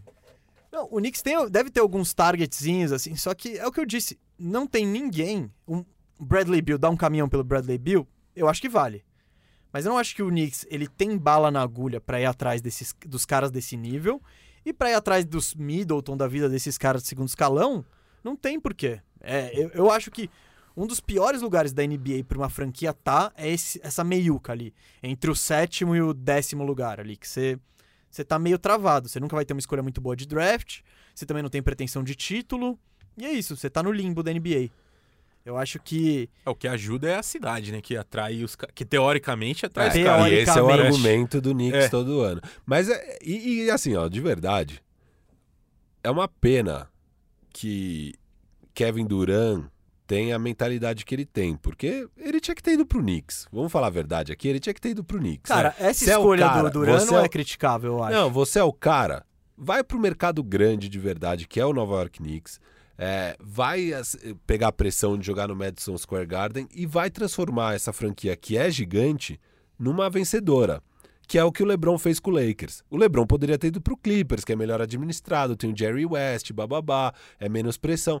Não, o LeBron foi lá e foi para um time que não ia há cinco anos para os playoffs, que era uma completa bagunça, mal administrado, mas ele falou: Cara, é a maior franquia da NBA, é onde eu tenho que estar. E eu vou arrumar isso aqui. E foi lá e arrumou. Uhum. Ele arrumou. Sim. Não foi o Pelinka. Pelinka é uma porcaria. É. LeBron arrumou a casa. Ano seguinte, depois de um ano, primeiro lugar do Oeste, final de conferência, tá 10-3 nos playoffs, rumo ao título, provavelmente. E é isso que o Kevin Durant tinha que fazer, sabe? Falar, não, eu vou pra Nova York, eu sou um cara grande, eu vou pro Knicks, eu não vou pro Nets. Era um É- é, É, eu é, acho é. pequena, sabe? Eu acho uma decisão pequena, assim. Eu não acho uma decisão pequena, eu acho bem compreensível. Não, eu, acho entendo, óbvio cara, que é compreensível. É uma- essa é uma decisão- franquia bem administrada, tinha bons assets, tinha as coisas. é o- assim, é, que, é o, que é o Kawhi indo pro Clippers. É, eu ia falar isso. É o pensamento é. Kawhi Clippers. É o Kawhi indo pro Clippers. Só que, cara, você é o Kevin Durant, você é o cara que talvez rivalize com o LeBron na NBA. Você tinha que ir pro Knicks, rapaz. Uhum. Vai, ser, vai pro Knicks. Não, essa eu acho. Corrones. eu- Golden State, ele sendo esse cara ir pro Golden State, indefensável. Eu acho. Isso eu achei pior Ah, não, que o The é. Decision. Sabe uma coisa que eu andei pensando sobre essa decisão? O que que você andou pensando sobre essa decisão? Cara, ela mostra o tamanho do LeBron, né? Porque, imagina, na cabeça do Kevin Durant, não era tão absurdo ele ir pro Golden State. Porque ele sabia que o único jeito de bater o LeBron era fazendo isso. Então o LeBron é tão grande e tão bom que aquele Kevin só ia ser batido. E o Cavs nem era um grande time, né? Não. Não era um time, não era um super time. Mas tinha o LeBron no auge, com alguns bons jogadores, no caso Kyrie Irving, Kevin Love, e um resto de time meio deplorável. E isso é, o LeBron é tão grande que precisava do Kevin Durant ir para um time de 72 vitórias, que era o Golden State Warriors, para conseguir bater aquele LeBron. Não, eu não acho isso. Eu não acho que precisava do Kevin Durant pra eles baterem o LeBron. Eu acho que eles tinham tantas chances de ganhar quanto no ano anterior que ganharam. Não, no ano E- anterior ganharam com todo mundo machucado no Tá Cavs. bom, cara, mas eu acho que o Golden State, eu acho que não é o o ai, o Duran viu, falou: "Nossa, eu preciso estar aqui pra ganhar do LeBron, porque se eu tiver no OKC eu não vou ganhar do LeBron". Eu acho que não. Ele foi porque ele falou: "Olha, Não, eu sei. Isso que essa você tá é a minha é melhor sempre... chance de ganhar um título". Eu sei, Ponto. isso que você tá pensando é o que eu sempre pensei, mas eu, eu tenho pensado agora que no processo de decisão do Kevin Durant, porque assim, é inaceitável essa escolha dele ir pro Golden State Warriors, sabe? E ele, Então, pra, mas te- pra ele ter achado que era aceitável, eu acho que deve ter passado isso pela Sim. cabeça dele. É, é a minha única chance de bater o LeBron. eu acho que o menos aceitável é, é ele ter ido pelo, pro time que ele tomou um 3x1, velho. Não, não, não. Que ele tomou é, a virada, Exato. Não, foi, esse, é o foi me- esse é o pior, velho, de é, todos. é uma escolha absurda e beleza, óbvio. Agora ele ir pro Nets, não, tá tudo bem, não tem nada, ele não apelou. É, é uma decisão que faz sentido, ele foi pra uma franquia bem administrada, com bons assets, tudo bem. O que eu tô falando é outra coisa. O que eu tô falando é, um jogador do tamanho dele tem que topar o desafio de ir pro Knicks. Uhum. E é uma pena que o Knicks não pegou, porque é isso, o Knicks é mal administrado, é uma bagunça, faz sentido ninguém querer ir pra lá. Só que o Kobe Bryant falava isso. O Lakers não precisa ficar cooptando as pessoas. É, que é o que o Golden State Warriors fez com o Kevin Durant, né? Cooptou o Kevin Durant pra ir pra lá. O, o Kobe sempre falava isso. Eu, eu não tenho que ficar fazendo propaganda do Lakers e tentando convencer alguém a vir jogar no Lakers. Quem é grande vai querer jogar no Lakers. E foi o que aconteceu com o LeBron. O LeBron quis ir pro Lakers. Não teve um É, trabalho mas- do Pelinka, do Magic Johnson, não teve nada. Mas o Knicks não é o Lakers, né? Sim. Mas Poderia Knicks- ser, deveria Pode- ser. mas deveria ser, mas não é, É né? e não, e, mas o Madison Square Garden é, o Madison Square tá, Garden. Isso aí ok, mas E- e você pensar é em isso. franquia, vale muito mais você jogar no Lakers do que Ah, jogar não, no não. Knicks, velho. O Lakers é a maior franquia da NBA. Sim, é. Mas o Knicks é top 5. Uhum. E o Brooklyn Nets é top 27. Sei lá, tipo, o cara do tamanho do Kevin Durant deveria topar o desafio de falar: não, eu sou gigante eu vou transformar o Knicks. Que foi o que o LeBron. E isso as, as pessoas deixam muito passar batido. Mas essa decisão do LeBron ir pro Lakers é uma decisão assim sem precedentes em termos de coragem e. Uhum. e- e- e- sei lá, é, é isso, o corrones mesmo, de falar, não, eu vou pra essa franquia que é uma bagunça, a Ginny Buzz administra isso, é uma porcaria, não vai pros playoffs há cinco anos, essa molecada que tá lá é tudo uma porcaria, mas eu vou, eu vou transformar isso, e foi o que ele fez, e assim, e, eu, eu fico com essa sensação de que o Brooklyn Nets, sabe, ah, Eu, eu sou tido como hater do LeBron, eu acho que indevidamente aqui por alguns da nossa audiência. Mas, de novo, eu acho que você também dá umas endeusadas no LeBron. Você fala, nossa, parece o feito heróico ele ir pro Lakers. Cara, ele foi pra franquia mais popular da NBA, que tinha um monte de moeda de troca. e que ninguém queria ir. Cara, mas você é o LeBron, velho. Você sabe que se é você isso for alguém vai. Então, mas você sabe se. É, mas é a mesma, a mesma coisa do E é o Kevin Durant. Se ele vai pra Nova York, ah, não, vai ser muito difícil beleza, eu o não- Kevin Durant convencer alguém a jogar com ele no Nova no Knicks, no Knicks. Nossa, Beleza, muito eu não tô difícil. entrando no mérito. Ele poderia, poderia ter feito. Eu não acho que seria mais incrível se ele levantasse o Knicks. Seria. Mas é um baita feito Pronto, levantar é o Nets também. Não, não tô dizendo. É É esse que o cê- é que- mas é que você tá falando que, tipo, nossa, ele tinha o Knicks aqui, que é um puta negócio Mas que ia o Nets mudar não a tem percepção. pressão. O Nets não tem pressão. Ah, mas tem projeto, né? É, mano, mas é uma franquia que nunca ganhou nada e que se ele ganhar alguma coisa, ele vai falar: olha, esse aqui é o cara que criou essa franquia. Mas não vai ganhar. Não vai vai ganhar, ganhar, vai Não, flopar. Não vai ganhar. Esse time aí, velho. Vai, Flo. Esse é um dos vídeos que mais, eu mais tive hate na, na minha história, que é porque o Kevin Durant e o Kyrie não vão funcionar. Não vai, velho. Dá um resuminho pra gente aí, vai, já que você fez a propaganda. Cara, foi, é o seguinte, o... Pra começar, vamos falar da lesão, né, do, do Kevin Durant, que é a pior lesão pro jogador de basquete. O único que voltou mais ou menos foi o... Me fugiu o nome agora. Ah, me fugiu também. Rivalizou em dunks com o Michael Jordan. Dominic, Dominic Wilkins. Wilkins. É, Dominic Foi o que Wilkins. voltou mais ou menos. É, Kobe Bryant não conseguiu voltar a mesma coisa, enfim. É, pensando nessa lesão. Digamos que ele volte 80% do que ele é. 70%. É, uma, é alguma coisa. Mas pro título, Talvez não. Qual o segundo me- melhor jogador que ele tem no, no, no elenco? Kyrie Irving. Kyrie Irving, que é um artista, o basquete é uma forma de arte, é um... n- não vai dar certo, velho. É isolation puro, o... se montar uma zoninha ali, bem fechadinha, o Kyrie Irving vai ficar 25 minutos batendo a bola e não vai acontecer nada. Aí tem, sei lá, Dewey, Caris LeVert, tá, beleza, Jarrett Allen... É um pacote jovem interessante até. E o terceiro do Big Tree, um Big Tree com o DeAndre Jordan não é Big Tree, né? Não, ele, ele, ele não foi pelo Big Three, ele foi pelo, pelo pandeiro, Pela ele é o cara que brodagem, toca o é. tantã. ele é o Daniel Alves. Entendi. Mas, e, e aí, se a gente pensar num contrato, cara, eu até falei isso no vídeo, né? É, daqui é, duas, duas, três temporadas, o Kevin Durant vai estar ganhando 47 milhões. Quem que você vai conseguir com isso? Sim, o, mas é que o Kevin Durant, teoricamente, é o cara que merece ganhar 47 milhões. Mais baleado? Não, isso a gente vai ver. É, é o que eu falei. Eu falei isso no outro programa, até em relação ao Yannis, sobre ele precisar assinar um contrato longo pra ter segurança. Se tem um negócio que o Kevin Durant mostrou pra gente, é que se você é uma estrela, os caras vão apostar em você mesmo se você estiver machucado. Tá. Então, É, o, o Kevin, mas é que também o Kevin Durant tem um skill set particular que, mesmo fisicamente baleado, ele pode produzir Pode, muito. Mas o problema é o, é o companheiro dele, né? Eu, Não, eu acho não, que isso sim. é a grande questão. É, e fora o Steve Nash, Eu acho né? que se o Kevin Durant voltar a 80% do que ele era, ele ainda é um top 5 da NBA. Com 80% do basquete Uhum. dele, ele ainda é um top 5. Ele é Concordo. um talento inigualável. Ele é o verdadeiro unicórnio, né? Ele é um cara de 2 e 10. Mais, né? Mentiu um pouco a altura, acho né? que é por aí, tá? É, É, mas, é um enfim. cara gigante, Não, atlético. ele é um que chuta de- é jogador- o melhor arremesso que eu mais bonito, assim. Ele é um da jogador ofensivo sem, sem parâmetro na história, assim. É, Sim. eu acho que ele é o melhor atacante da NBA, da história da NBA. Se pensar em, em termos ofensivos, ele é o melhor. E ele não é ruim na defesa, é bom eu Não, deixar não. claro. Porque ele é grande, é isso. Ele, ele dá toco também, então. Ele é um baita jogador. Só que é isso. o- a decisão dele de ir pro Golden State. É, É, é engraçado, auge, tirou, é, tirou o um pouco, auge. prejudicou o legado dele, por mais que tenha dado dois dois anéis. Não, é isso. Sabe o é que eu isso. acho que. vocês, falando agora, eu acho que ele ir pro Golden State foi mais o eu não aguento mais jogar com Westbrook. também. Quero ir pra alguma coisa vencedora do que pensar no LeBron.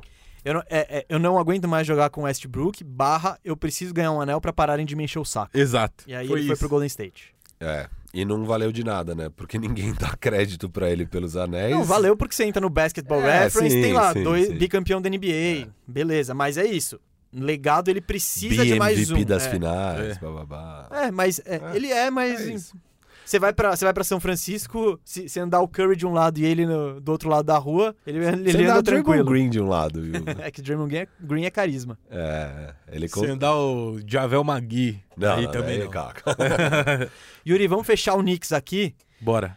Você tá satisfeito com os rumos da sua equipe? Que que agora você, GM, Eu estou bravo com você, Gu. Por Porque quê? você quer, quer pe- ter uma cultura perdedora, tá parecendo até corintiano, velho. Você transportou essa cultura para o basquete, eu não gostei muito. Cara, se o Corinthians, se tivesse draft no futebol brasileiro, o Corinthians tava bombando pro draft do ano que vem. É só isso que Quem eu digo. quer ser o seu draft? Cara, Lulinha.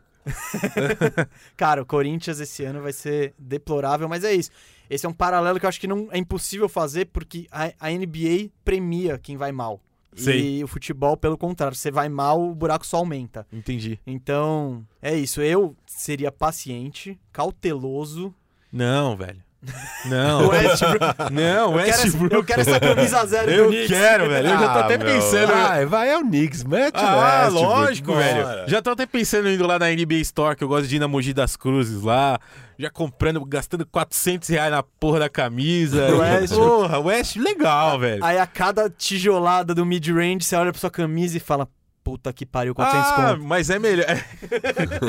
mas é melhor dar Westbrook do que a tijolada do Ted Gibson, né? E Ted Gibson não dá muita tijolada, mas do É o Julius Fritz Randle. Payton. É, não, tá, vamos, pro- vamos para o Westbrook, velho. Feliz? porra. Ah, o é legal. o Ah, é legal. Eu tinha a camisa do Barcos, mano, do Palmeiras. Ah, ele é danadinho. É, então, Allan Kardec, tá bom, Nossa, velho. o Allan Kardec era zoado. Não, mas no Palmeiras jogava bem. Não, eu tenho uma foto com o Felipe Menezes, velho. Não, aí você Avacalhou, exagerou. né, velho? Avacalhou. O Sleep Menezes Nossa era... senhora. Aquelas coisas que você faz quando jovem, que você se arrepende Eu- depois. Porra, velho. Fui com meu pai lá, eles fizeram... Você tá com cara de que participou da vaquinha do Wesley. Participei, participei, participei. Pior que participei, velho.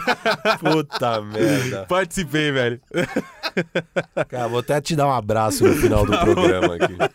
Pior que participei, velho. Caralho. Bom, o Yuri aqui, ele, ele, ele comprovou que ele é um sofredor aqui. Porra, demais, velho. Mas com gosto, mano.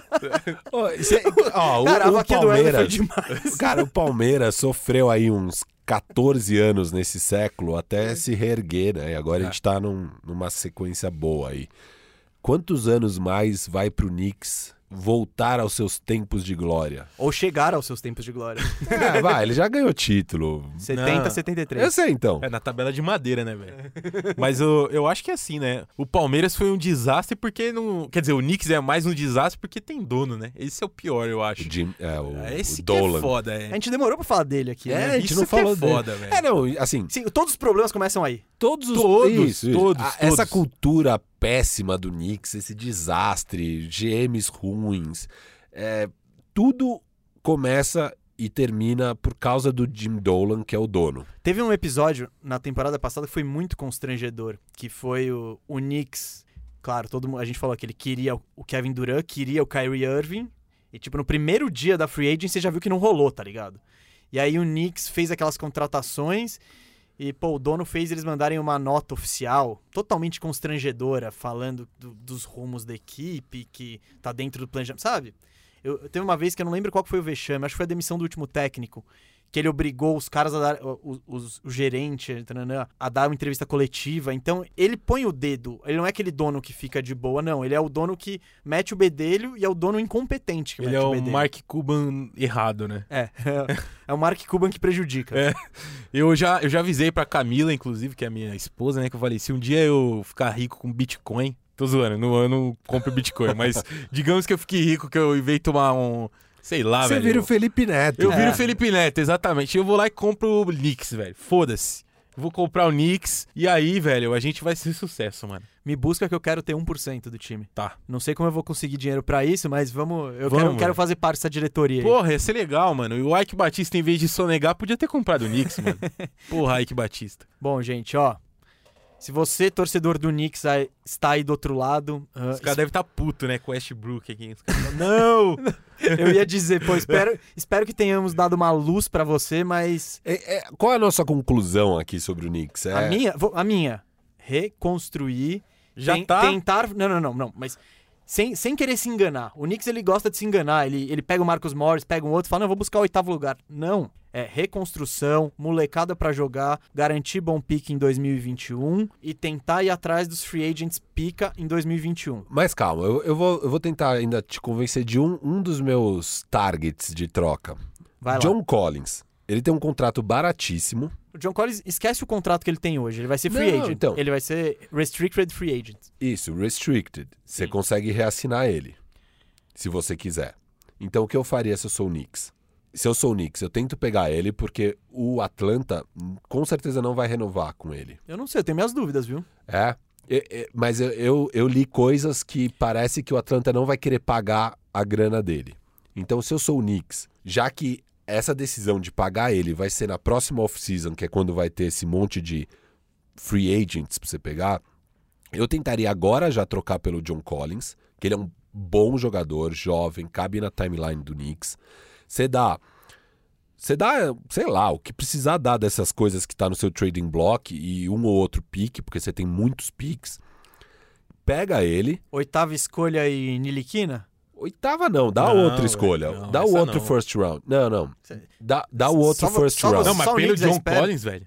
Mas não, Não, vale ó, tudo ó, isso, Você velho. te acha, que, você acha que a oitava escolha desse draft vai ser melhor que o John Collins? Talvez. Deixa eu te Então, falar. eu não sei o, também. o Atlanta, eles estão eles estão meio com a corda no pescoço porque eles precisam começar a ir pros playoffs. Porque senão daqui a pouco vai azedar com o Trae Young. Ele vai ficar pistola. Ele já tá meio pistola. Ele já tá pistola. Então, esse já é um ano, óbvio, o, o Atlanta não vai brigar por título, mas eles precisam se garantir nos playoffs. Então, às vezes, você der um talento, tipo o Julius Randle, sei lá. Você tem que tentar alguma coisa. Você tem que convencer o Atlanta a pegar algum cara assim. Convence o Atlanta que o Julius Randle é bom. E o Knox é bom e todo mundo é bom. É, e alguém é bom, manda pra lá e pega o John Collins, porque eles não vão pagar a grana do John Collins, eles vão perder o John Collins de graça. Pra Então- pegar o John Collins é escolha de draft. Isso, isso, dá um pique. E, cara, daí você vai ter o John Collins, que já é um bom asset, e, e você só vai ter que pagar ele na off-season. Então, isso, o John Collins não vai te impedir de pegar jogadores na próxima off-season. O que, que você acha disso? Eu acho que isso faz algum sentido, porque ao mesmo tempo o John Collins. Finalmente! Calma, não, não. Mas ao mesmo tempo o John Collins é um cara que também não vai fazer o Knicks bombar esse ano. Não, não, não, mas Pelo ele- contrário. é- é o que eu digo é o John Collins pode ser uma boa terceira peça. Então, você pegar Não, eu dois sei, caras não é- da Free não, eu- Agents... isso que- esse É. raciocínio eu entendi. Você Você não com- tá querendo mudar o time agora. Não, vai pegar o West. É, é. Não, eu acho que faz sentido. Gustavo tá puto com o Westbrook. Ele não consegue, ele não aceitou a, ideia, Cara. a hipótese. Não, e eu, se bobear, você fala, você quer o Westbrook no Orlando Magic? Quero, velho, foda-se.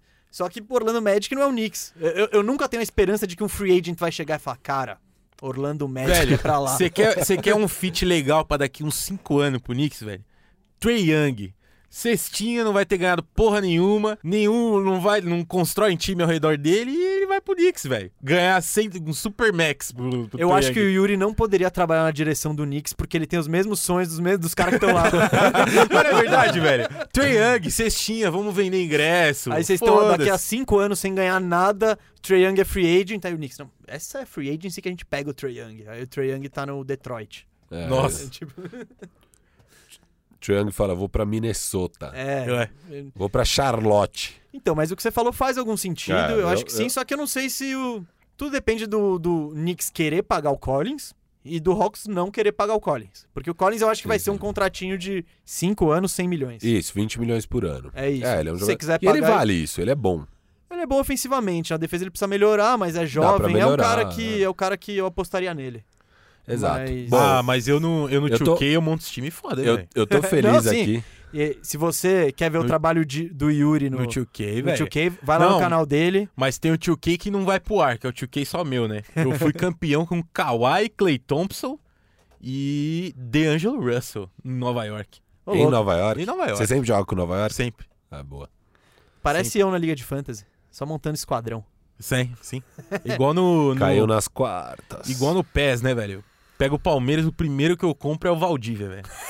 10 de faixa do Palmeiras. Aí não é, sim, aí sim. Ó, Puta. eu, eu não perdoo até hoje É. o, o nosso queridíssimo Paulo Nobre por não ter me dado o gosto de ver Valdívia jogar com Gabriel Jesus e Dudu. É? Era tudo que eu queria na vida. Eu Aham. vi cinco anos de Valdívia alimentando o Maicon Leite, Felipe um monte de perna Menezes, de pau. Aí quando Betinho. finalmente eu vou ver Valdívia jogando com Jesus e Dudu, o cara fala, não, não quero mais Valdívia. Você tá metendo um pau no maior presidente da história do seu time. Ele é o maior, mas por também ele não é ter perfeito. Por É, ele ter ó, mandado ó. um meia vagabundo Não, embora. não, desculpa. O Paulo Não Nobre- ó, vagabundo. Não era vagabundo? Em Não. 2015, ele ficou no Palmeiras fazendo pré-temporada pra jogar não, a Copa não, não, América. ele jogou o Paulistinha. Ô, Sim, jogou dois jogos pra pegar Fomos- ritmo e, e, e Tá, Copa eliminou, eliminou o Corinthians em Taquera, rapaz. Ih, vocês têm Luan no time, Uou. velho. Pô, não, cara, Corinthians não é parâmetro. é verdade. Não, mano, mas, pô, você- E pegaram o roteiro, então Ué, querendo casais. Cacete, Não, velho. tá vocês- vamos lá. Mas, vamos gente, lá. basquetinho, o vai. Corinthians não é parâmetro. Esse. Corinthians não é eu, só, parâmetro. eu só quero falar que estamos alinhados aqui, Yuri. Eu go- também sou um fã do Valdívia. Só faltou você participar da vaquinha do Wesley também, né? Não, isso não, isso, isso não. E eu gostava do Wesley né, na época. Eu, eu achava uma boa contratação, mas aquela vaquinha era um golpe de marketing. Não fazia o menor sentido. Vamos fazer uma vaquinha pro Westbrook. Eu vou, eu vou lançar essa, essa tag. Mas no, Twitter. Knicks ou no Magic? No Magic eu quero. Não, no Knicks. Ah, tá. No Knicks. Você quer o Westbrook no Magic? Acabei de falar, cara. Ele mas, é um- mas a minha franquia é uma franquia desesperada. É uma franquia que E não o é Knicks destino. é o quê, velho?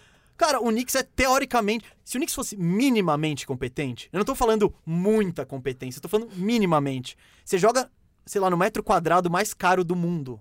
É tipo, você tem o ginásio mais famoso da história. A você tem, Meca. você tem o maior mercado do basquete. Pô, É, não, não. Não- isso não isso dá é verdade. comparar Se o, o- Knicks, se o Knicks mostra algum sinal de organização, que foi o que o Clippers mostrou, por exemplo. O Cara, Nets- em dois anos vocês viram um destino desejado. o Nets era uma porcaria há, há quatro anos, o Nets era um lixo. Ele tá. Porque eles estavam. piada, É, porque eles piada. estavam com todo o reflexo daquela troca pelo Kevin Garnett e pelo Paul Pierce nos- Nossa, na, que o, na finaleira. É, e o. Billy King entregou tudo que o Brooklyn tinha. Então o Brooklyn. É isso, isso que talvez tenha animado o Kevin Durant também, porque, pô, entrou o Sean Marks, ele começou a limpar. Limpou as porcarias e começou a trazer as sets, as sets, as sets, boas coisas de draft. Quando ele viu, em pouco tempo, era um time atraente, tá ligado? O Knicks não precisa de muito pra ser atraente. Esse é o esse é o ponto principal. Não é o Orlando Magic que, cara, não, não, Entendi. não adianta limpar o cap space em 2021 Então- e falar, eu vou pegar o Yannis, então, se porque não vocês vai. pegarem Westbrook, você fica feliz e compra a camisa. Cara, Ah, é bonita a a, última camisa do camisa Magic, do Orlando hein, Magic que eu comprei foi do Jonathan Isaac. O que, que você acha? Que eu tô bem ou não de ídolo? É. Tá mal, hein, velho. V- vamos pros playoffs. Vamos pros playoffs. Deixa eu só dar um porém antes dos playoffs. Quanto, que- claro. quanto será que custa mandar matar alguém na Deep Web? Será que é caro? É, o Dolan que a gente dá. Ah, tá, tá. Será que é caro, ele, ele é caro, ele deve ter. Cara, porque não deve ser só seu esse plano. É, Então, é verdade. tipo, ele já deve ter uma equipe grande de seguranças. Eu Era acho só isso que eu queria que pontuar. era mais, ca- mais caro do que. Eu diria que umas cinco vezes do preço, Entendi. Tá. preço padrão. É mais caro do que mandar matar o Luxemburgo. Coitado Cara, do Luxa, vocês velho. precisam valorizar o projeto. É só isso que eu digo. Leste ou Oeste? Vamos começar pelo quê? Le- Vamos falar do leste que teve ontem vitória do Miami. Yuri. Série tá em 3 a 1 Moiou pro Boston? Cara, estão me chamando de pé frio, né? Não sei se vocês acompanharam. Eu, eu acompanho. Meu você. Jesus amado, velho. Mas o pé frio vem de família, né? Não sei se você viu, Firo. Vem de família. Meu pai é o maior pé frio que já pisou no, no palestra. Depois aí no Allianz, né? Ele estava na, naquela fatídica vitória do, do- Vitória do Vitória, né? Que o Marcos fura. Nossa. 7 a 3 lá. Isso, depois ele me levou pra ver Alexandre Pato, né? Não levou pra ver o Alexandre Pato, mas eu tava na estreia do Pato lá, Eu tava também. tava lá no Ah, estádio. não, não, não. Foi lá, foi lá no sul, não foi? Não, foi aqui. Foi aqui, não. Então eu 4x2, não foi? Foi 4x2. Enfim, e aí isso passou de, de, de pai pra filho. Mas pra mim já, já deitou a vaquinha, né, velho? Do Boston. E, a- e- e eu queria ver um Lakers e Boston na final pra salvar 2020, né? Vai ter guerra civil nos Estados Unidos, é, chuva de gafanhoto, daqui a pouco os alienígenas pisam aqui. Podia ter um Boston e Lakers, né, velho? Ah, eu, como torcedor, eu, eu, eu gostei muito do Miami. Miami é muito carisma, assim. É bom, né, velho? Você imaginava que o Miami ia bem assim nos não, playoffs? Não, não, nem um pouco. Mas o, foi bom pra gente provar, pra, pelo menos provar pra grande parte da parcela da, da galera que o Eric Spoelstra não era só um cone, né? Naqueles dois títulos. Não era o cara lá. do colete. Não era o cara do colete. E ele conseguiu fazer um time com a mentalidade vitoriosa, até do, do que a gente falou do Westbrook, né?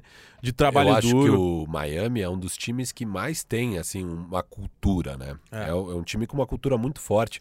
E isso é, é muito positivo, porque o Miami, na hora de contratar alguém, eles não têm achismo de tipo, ah, acho que talvez esse cara encaixe. Eles sabem exatamente quem encaixa lá Pat dentro, Riley, né? quem tem a ver com a cultura. Então eles vão lá e pegaram o Dragic, pegaram o, o Jay Crowder, pegaram o Igodala, pegaram o Jimmy Butler e é tudo tiro certeiro, assim. É. Eles sabem, fora o talento em achar jogador, desenvolver jogador, é, é- é muito bem administrada a franquia, né? É, a gente. Foi um negócio que eu, eu até tava falando ontem na live, né? A gente começou o ano, quer dizer, começou a temporada, desculpa, falando muito do Nan, que puta, que calor, que não sei o que, joga demais, e agora ele nem entra direito, e o Tyler Hero tá destruindo, né, cara? É, e foi um pêndulo, né? Porque na época que ia começar a temporada, nem se falava do Nan muito, É. falava do Hero mesmo. Aham.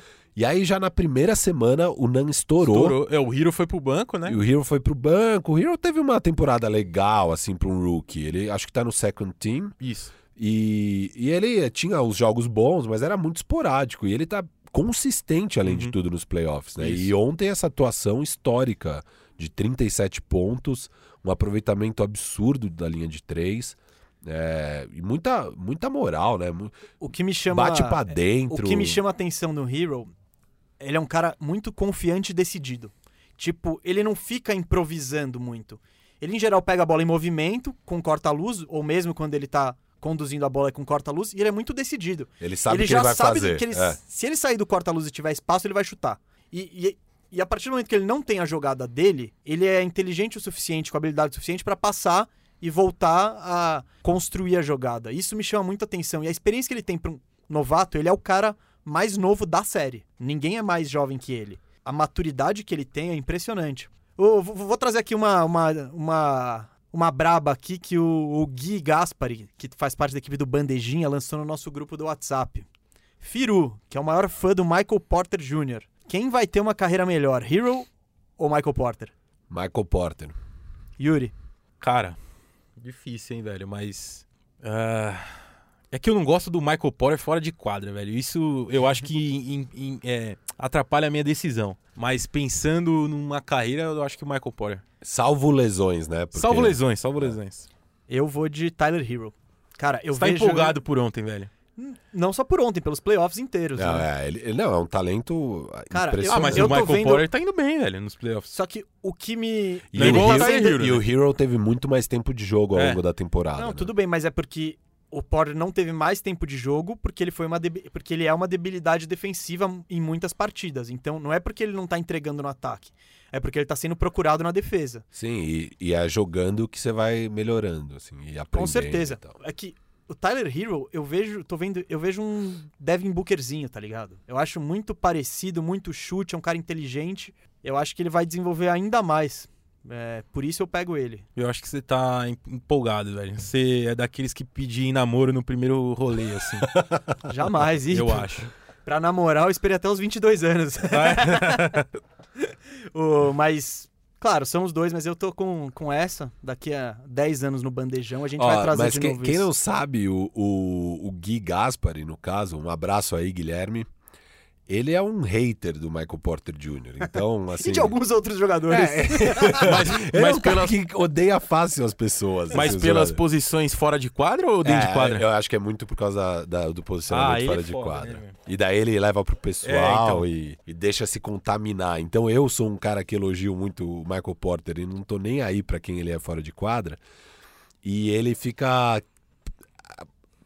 Ele já tem birra do cara, ainda vê eu elogiando sem parar, então Entendi. qualquer erro do Michael Porter ele já manda uma mensagem. Olha lá o Michael Porter. Mas eu achei essa, essa uma boa. Não, boa é uma boa, dele. porque são dois grandes talentos, assim. Sim, sim. E, e, óbvio, você, se os dois comprovarem o potencial deles, ser pior que o outro não vai ser demérito nenhum. Não, não tô dizendo que É. nen- nenhum deles vai ser que, é que, nem, que é que nem Donovan Mitchell ou Jamal Murray. Puta, joga uma moeda, decide aí e, cara, quem for pior que o outro vai continuar sendo já uma passei- super estrela. Eu já passei muita raiva com o Jamal Murray no 2K, velho.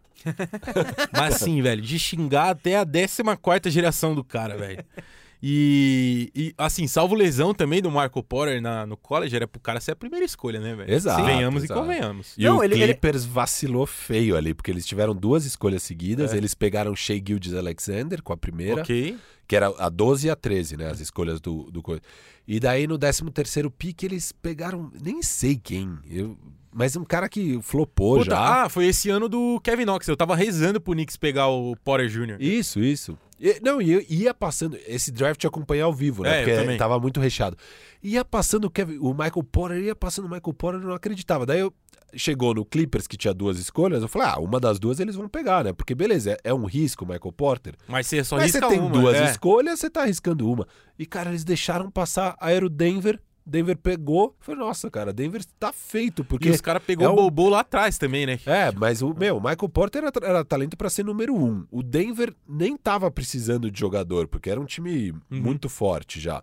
Daí você fala, nossa, o Denver, que já é um time forte, pegando o Michael Porter, meu Deus do céu. E é isso, né? Cada vez mais Denver tá chegando lá. E é, o- é- eu sempre, eu já falo desde a temporada passada. Pra mim é um time que em 3, 4 anos vai brigar todo ano por título. Uhum. E agora tá mais, mais claro do que nunca, né? Eles estão dando trabalho aí pro Lakers. Você mudou a pauta?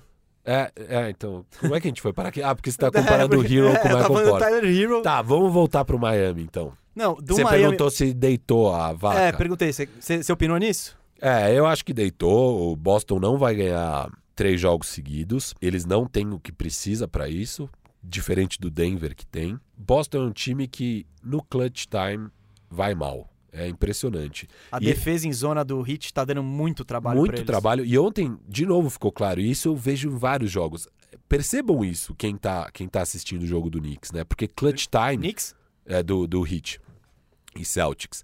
Porque clutch time é quando tá cinco, até 5 pontos de diferença nos últimos 5 minutos do jogo. E ontem, por exemplo, tava com esses 5 pontos de diferença, bola no Jimmy Butler. E ele tava meio mal ali na hora. Cara, fez a cesta de 2, ficou 7 pontos. Bola pro Celtics. Aí já não é clutch time, porque é 7 pontos. Bola no Tatum, chuá de 3, uma bolaça de 3. Beleza. Daí você fala, não, o cara é decisivo. É, continuou o jogo, sei lá, no lance seguinte, o jogo tava de novo no clutch time. A próxima, uma, uma posse logo depois, uns 30 segundos depois, era a posse do Celtics, estava menos de 5 pontos. Bola de 3 do Tatum. Clutch time. Airball. E é impressionante, toda vez é a mesma coisa. No clutch time, o Jason Tatum tá indo muito mal. E eu amo o Jason Tatum, acho ele um baita jogador, mas ele tá indo muito mal no clutch time todo jogo, todo jogo. E ele é o principal jogador do Celtics. E só acrescentando, teve aquele jogo, acho que jogo 3, que o Jalen Brown matou duas bolas seguidas. E o Jalen Brown é clutch. O É. Jalen Brown, ele, ele tá indo bem. É o único jogador do Celtics que eu falo, não, pode dar bola pra ele no clutch que ele mete. Mas aí ele, ele errou, né? A bola E que errou era pra também. matar É, o. Exato, ele, acerta duas, e seguidas, na terceira erra. É. Sim. E foi parecido, porque Uhum. as duas também não estavam no clutch e a terceira que exato. quando tava no clutch errou. E isso acontece toda hora. Então eu acho que é um time que, puta, os jogos estão muito parelhos, vão ter nesses próximos três jogos vai vai com certeza pro clutch time.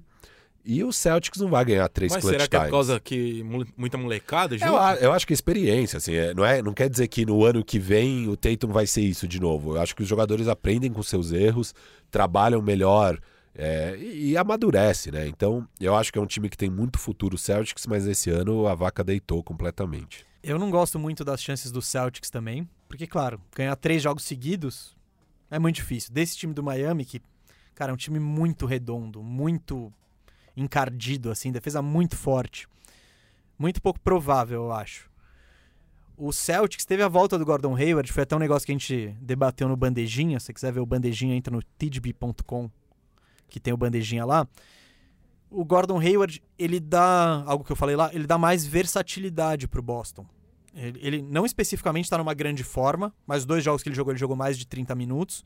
E ele permite ao Brad Stevens tentar coisas diferentes. Funcionou no terceiro jogo, principalmente na hora que eles foram com o.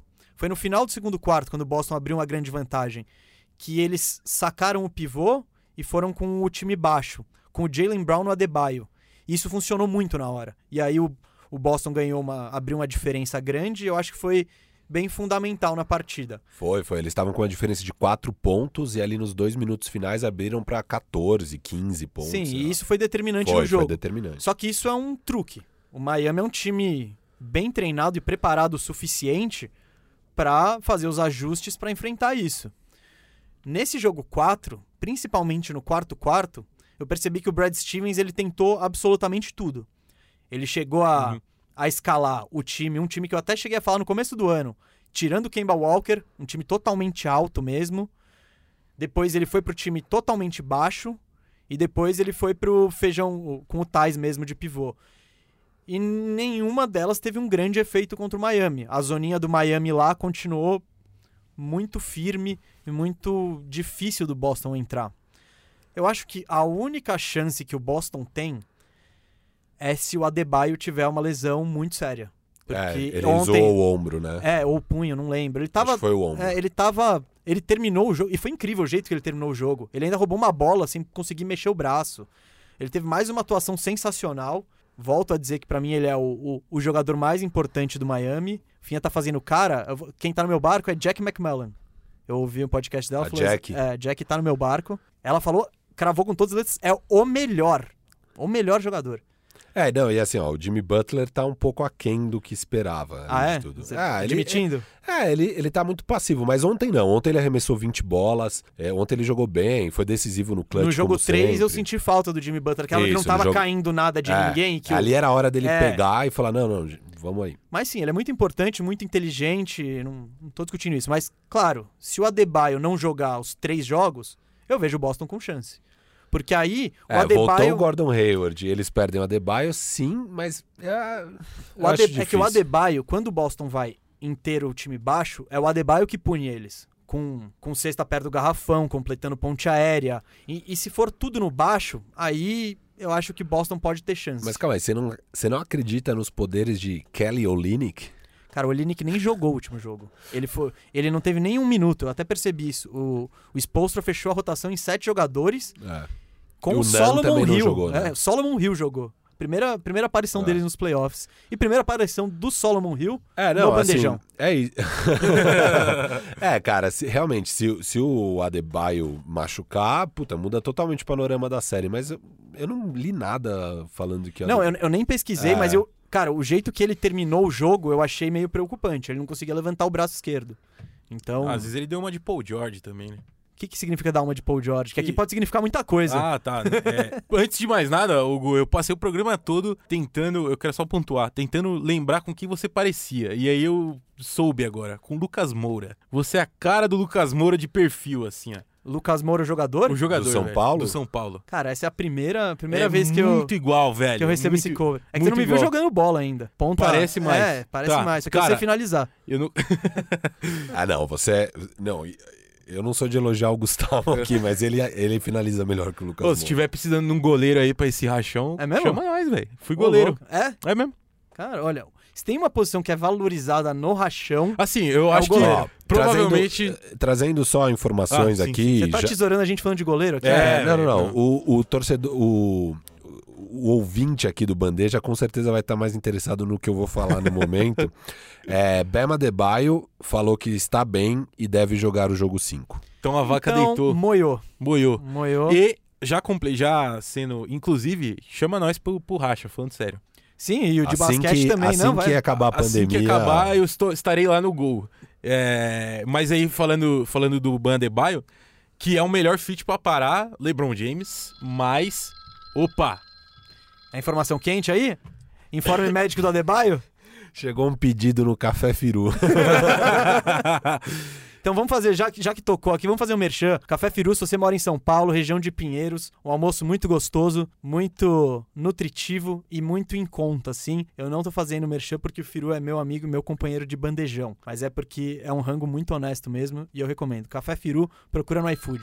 Falei bem, Firu? Você vê que você vê que os É pedidos sério não mesmo? param. Café Firu existe? Ah, Existe, existe. Ah, onde que é? Em Pinheiros, ali na Virgílio de Carvalho. E Pô, se você lá, quiser velho. encontrar essa personalidade maravilhosa chamada Firu, Eu tô lá todo dia. ele tá lá. Porra, Terça, de terça a sábado. Minha sogra mora na Morato Coelho. Ah, é duas pra, ba... duas pra baixo. Pô, Três pra baixo. Faz uma presa com a sua sogra, Morata é pede, três pra baixo. pede no Café Firu e manda entregar na casa dela. tá, farei isso. Sucesso. É, inclusive um beijo pra Janete, sempre acompanhando minhas paradas aí. Quem quiser ver o Instagram do Café Firu, arroba Café Firu.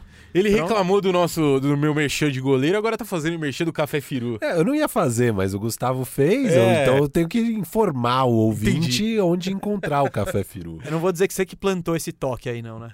É, não, foi um pedido. Foi pedido só por acaso. É. Gente, é, o rádio, esse som aqui foi o Isaac que colocou, tá? Tava, tava já combinado esse merchan do Café Firu. Mas Você- falando dos fits, o Miami tem o melhor fit pra parar o, o Anthony Davis e o LeBron, né? Com certeza. Eu acho que eles têm mui- muitos alas. É isso, é, é a defe- defesa de zona. Que É, é, é então. embaçada. E se for pro mano a mano, vai ter o Igodala, Jay Crowder, Jimmy, Jimmy Butler, Butler, um monte de gente pra Adebayo. jogar no LeBron. E o Adebayo é um cara que, teoricamente, eu acho que não, eu não vejo ninguém mais preparado pra marcar o Anthony Davis do que ele. Sim. Então, eu não quero. Não, não vou dar palpite ainda, mas o Yuri que. Não sei, talvez não volte semana que vem, talvez volte. Mas o, o Yuri eu queria saber. Você acha que Miami teria chance? Só essa aqui, antes da gente entrar no Oeste de vez, só pra uma Tem. eventual pô, final tem, da. NBA Tem. contra o Lakers. Você tem acha? sim, tem sim. Você Muita apostaria chance. em quem, Lakers e Heat? Ah, eu de, eu de aposta tá foda, né? Mas eu vou de Lakers, velho. Mas com, assim, sete jogos. Sofrido. Embaçado. Então vamos, e vamos pro Oeste agora. Lakers É, e eu- Nuggets. Eu, concordo que Miami tem chance. O Miami é um time que tá 11-2 nos playoffs, É. tendo enfrentado Pacers, Bucks e agora o Boston Celtics. Então, assim, tem que respeitar esse Miami que é muito forte. Passou do Pacers com uma senhora autoridade, né, velho? Sim, sim, não deu nem graça. É. Mas falando em série, parece que temos uma série aí, Lakers e Denver. Você acha que não? O Firu fez bico. Fala aí, mesmo. Não, eu, bombeirão aqui do Lakers, é, apagando todos os incêndios desde o começo da bolha. Não, e você é legal porque você, é- você consegue ser o bombeiro do Lakers e o cara do Nuggets ao mesmo tempo. Então qualquer um que passe, eu acho que você tá bem. Não, não, não. Não vem falar que eu tô murilando, porque eu tô desde o começo da série cravando que o Lakers vai passar. Eu falei que o Lakers passaria em cinco jogos. Mantenho minha previsão de Lakers em cinco. Hoje, Lakers joga com o senso de urgência devido, vai ganhar do Denver Nuggets hoje. A gente está gravando na quinta-feira, o episódio vai ao ar na quinta-feira. Um pouquinho depois do episódio ao ar, vai ter a partida do Lakers contra o Denver. E o Lakers vai ganhar esse jogo, vai abrir 3 a 1 e dessa vez o Clippers, o Clippers não. Dessa vez o Denver Nuggets não vai conseguir virar o 3 a 1 porque tem LeBron James do outro lado. E faltou LeBron James ofensivamente também, né? É, não, o, o, tá, tava sendo uma constante nos playoffs, né? Um jogo, ah, esse jogo o LeBron decepcionou. Esse último jogo especificamente, acho que a maior decepção foi os pivôs do Lakers, né? Uhum. Os quatro grandes os quatro grandes do Lakers, que é o AD, Dwight Howard, Javeio Magui e Markieff Morris, eles pegaram juntos ao todo cinco rebotes. É, é- é, tipo quase inacreditável. Se botar o Firu lá no garrafão, Não, ele eu, pega. é, eu, eu pegava cinco rebotes ali, com certeza. E eu nem sou alto, não pro basquete, né? Eu tenho 1,86, então pro basquete eu sou baixinho. Mas ele é o pivô do time da nossa galera. É, e eu, pe- eu pego rebote sim, eu sei me posicionar e pego o rebote. É, colocava uma lasanha no bolso ali que o enganava o Jokic. e, ó, e- e sabe o que é mais impressionante? Foram cinco rebotes, que é um número baixíssimo, mas o- o- o- os analytics lá, eles rastrearam quantas oportunidades de rebote tiveram. Somente 10 oportunidades de rebote no jogo inteiro, esses quatro grandes. E eles, ao todo, jogaram mais de 100 minutos na partida. Então, assim, é, realmente não sei o que aconteceu. Foi um jogo completamente atípico nesse sentido. E eu, eu continuo tranquilo, assim. Eu acho que o Lakers vai ganhar. Eu respeito muito o Denver Nuggets, realmente gosto muito do time. Mas eu acho que eles chegaram até onde dava pra chegar, assim. E- Agora, uma coisa que eu acho interessante do Denver Nuggets é que eu sempre tive o olhar pra eles assim: legal, eles têm um time muito bem montado, bem treinado, e eles têm uma super estrela e um bom jogador no Jamal Murray. Só que esses playoffs estão mostrando que, na verdade, eles têm duas super estrelas. O Jamal Murray agora chegou a esse patamar. Pra mim, ele é uma super estrela. Ele é um cara que tá chutando nos playoffs, no clutch time, de três pontos, 73%. Firu, o pessoal gosta que você dá os tops. O Jamal Murray é top o que hoje na NBA? Top 20. Se você tivesse que começar uma franquia, você pegava primeiro Bema Debaio ou Jamal Murray? Difícil, viu? É. Hum, hum, hum. Não sei. Acho que o Jamal. Yuri. Ah, que franquia a gente tá falando? Ah, o Knicks, pô. O Knicks? o Jamal Murray, né? É que pro- especificamente pro Knicks é melhor. É. Mas eu, franquia começando do zero, não tenho nenhum jogador. Eu acho que eu pegaria o Bam. Eu acho ele mais. É, pra mim os dois são com certeza top 30, coisa que o Paul George não é. E. e mas, puta, é, é- é escolhas, assim. Não acho que é uma escolha fácil, mas eu iria de Jamal Murray. Mas óbvio, né? O Jamal Murray já tá no quê? quarto ano dele de NBA. O Bam tá. Terceiro. Ah, tudo bem. Ah, não, tudo bem, mas o Jamal Murray é mais experiente que o, que o Bam. Querendo ou não, mais, experiente. velho. Mais experiente, sim. Ele já jogou mais playoff, já teve mais Isso. É, então, por isso. importância. Não, e isso que eu quero dizer, né? Então, talvez daqui dois anos eu me arrependa totalmente do que eu tô falando. Mas hoje, eh, olha, é que o nível de performance do Jamal Murray você viu raras vezes na sua vida na NBA, entendeu? Mas o, o Adebayo, o nível de regularidade dele é absurdo. Você vê, é, não, todo claro, jogo é não. praticamente 22, 10, 5. Mas o Jamal tem mudado isso nesses playoffs, né? Apesar de, óbvio, ele não tá fazendo 40, 50 pontos todo jogo, mas ele tem sido muito confiável, principalmente nos jogos que estão apertados e vão pro clutch time. Ele todo jogo aparece no clutch time. E ele tá bom, assim, e não é só fazer as cestas, né? Ele tá passando bem, criando bem as jogadas.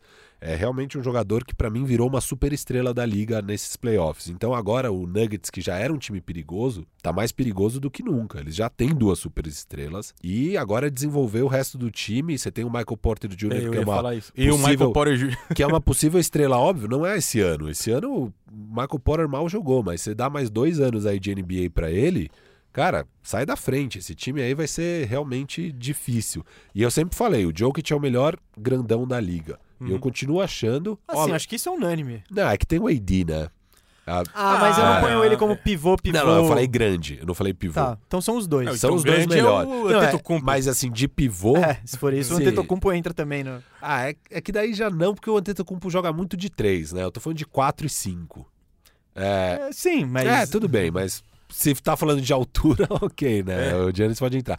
Mas o de pivô, É o especificamente, o pessoal sempre fala que o Embiid é melhor. Nem- Eu acho que a gente fez o não. duelo bandeja e se bobear o Embiid ganhou. É, Não. então o Embiid ganhou. E eu sempre falo, o Jokic é melhor que o Embiid. Aham. O Jokic é o melhor pivô e é um dos dois melhores grandes da liga.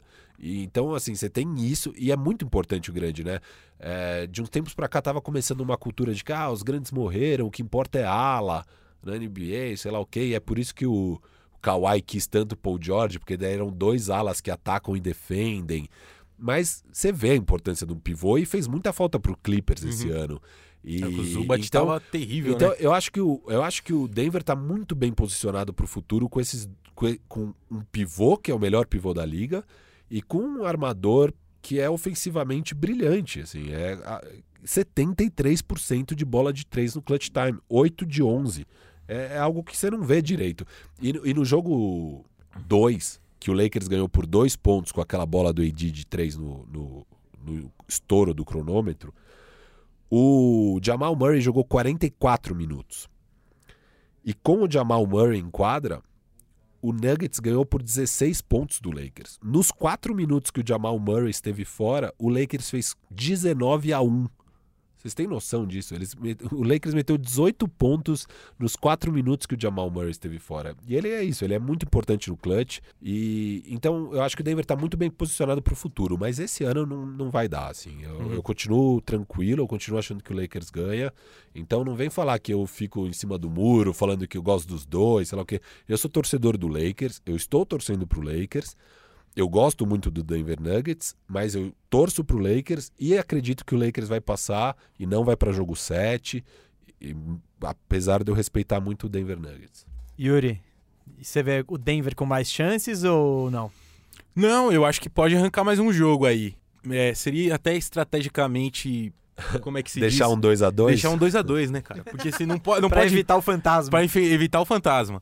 É, supersti- supersticiosamente falando, seria melhor um 2 a 2 Eu só não concordo muito com a questão do Jamal Murray ser uma super estrela. Eu não vejo. Eu vejo. Eu vi ele oscilando muito. Teve partidas é, de 50 pontos, depois partidas de 17.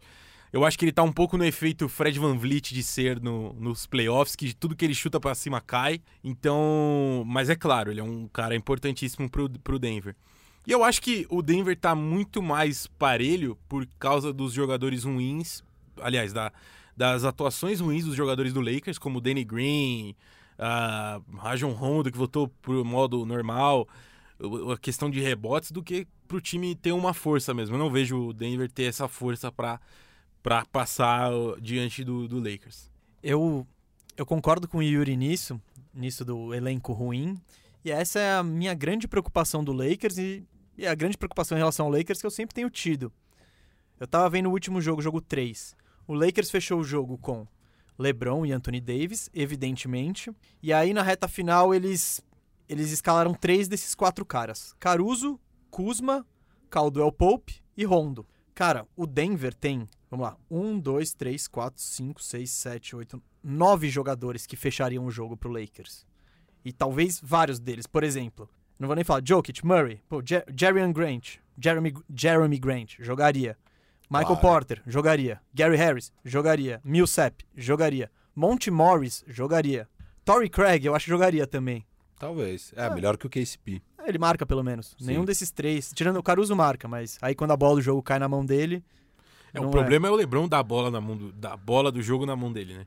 Não, eu acho, mas, mas é aquilo. Chega uma hora que vão dobrar nele. Não tem outra opção Ah, tá, outro. mas o Sim. Né, velho? Não, então, mas cara, se eu sou, se eu sou o Nuggets, eu dobro os dois e falo, beleza, vocês três, vocês três estão livres. Faz o que vocês quiserem, Rondo, Caruso, porque é o jeito, é o, o jeito que o Denver tem chance.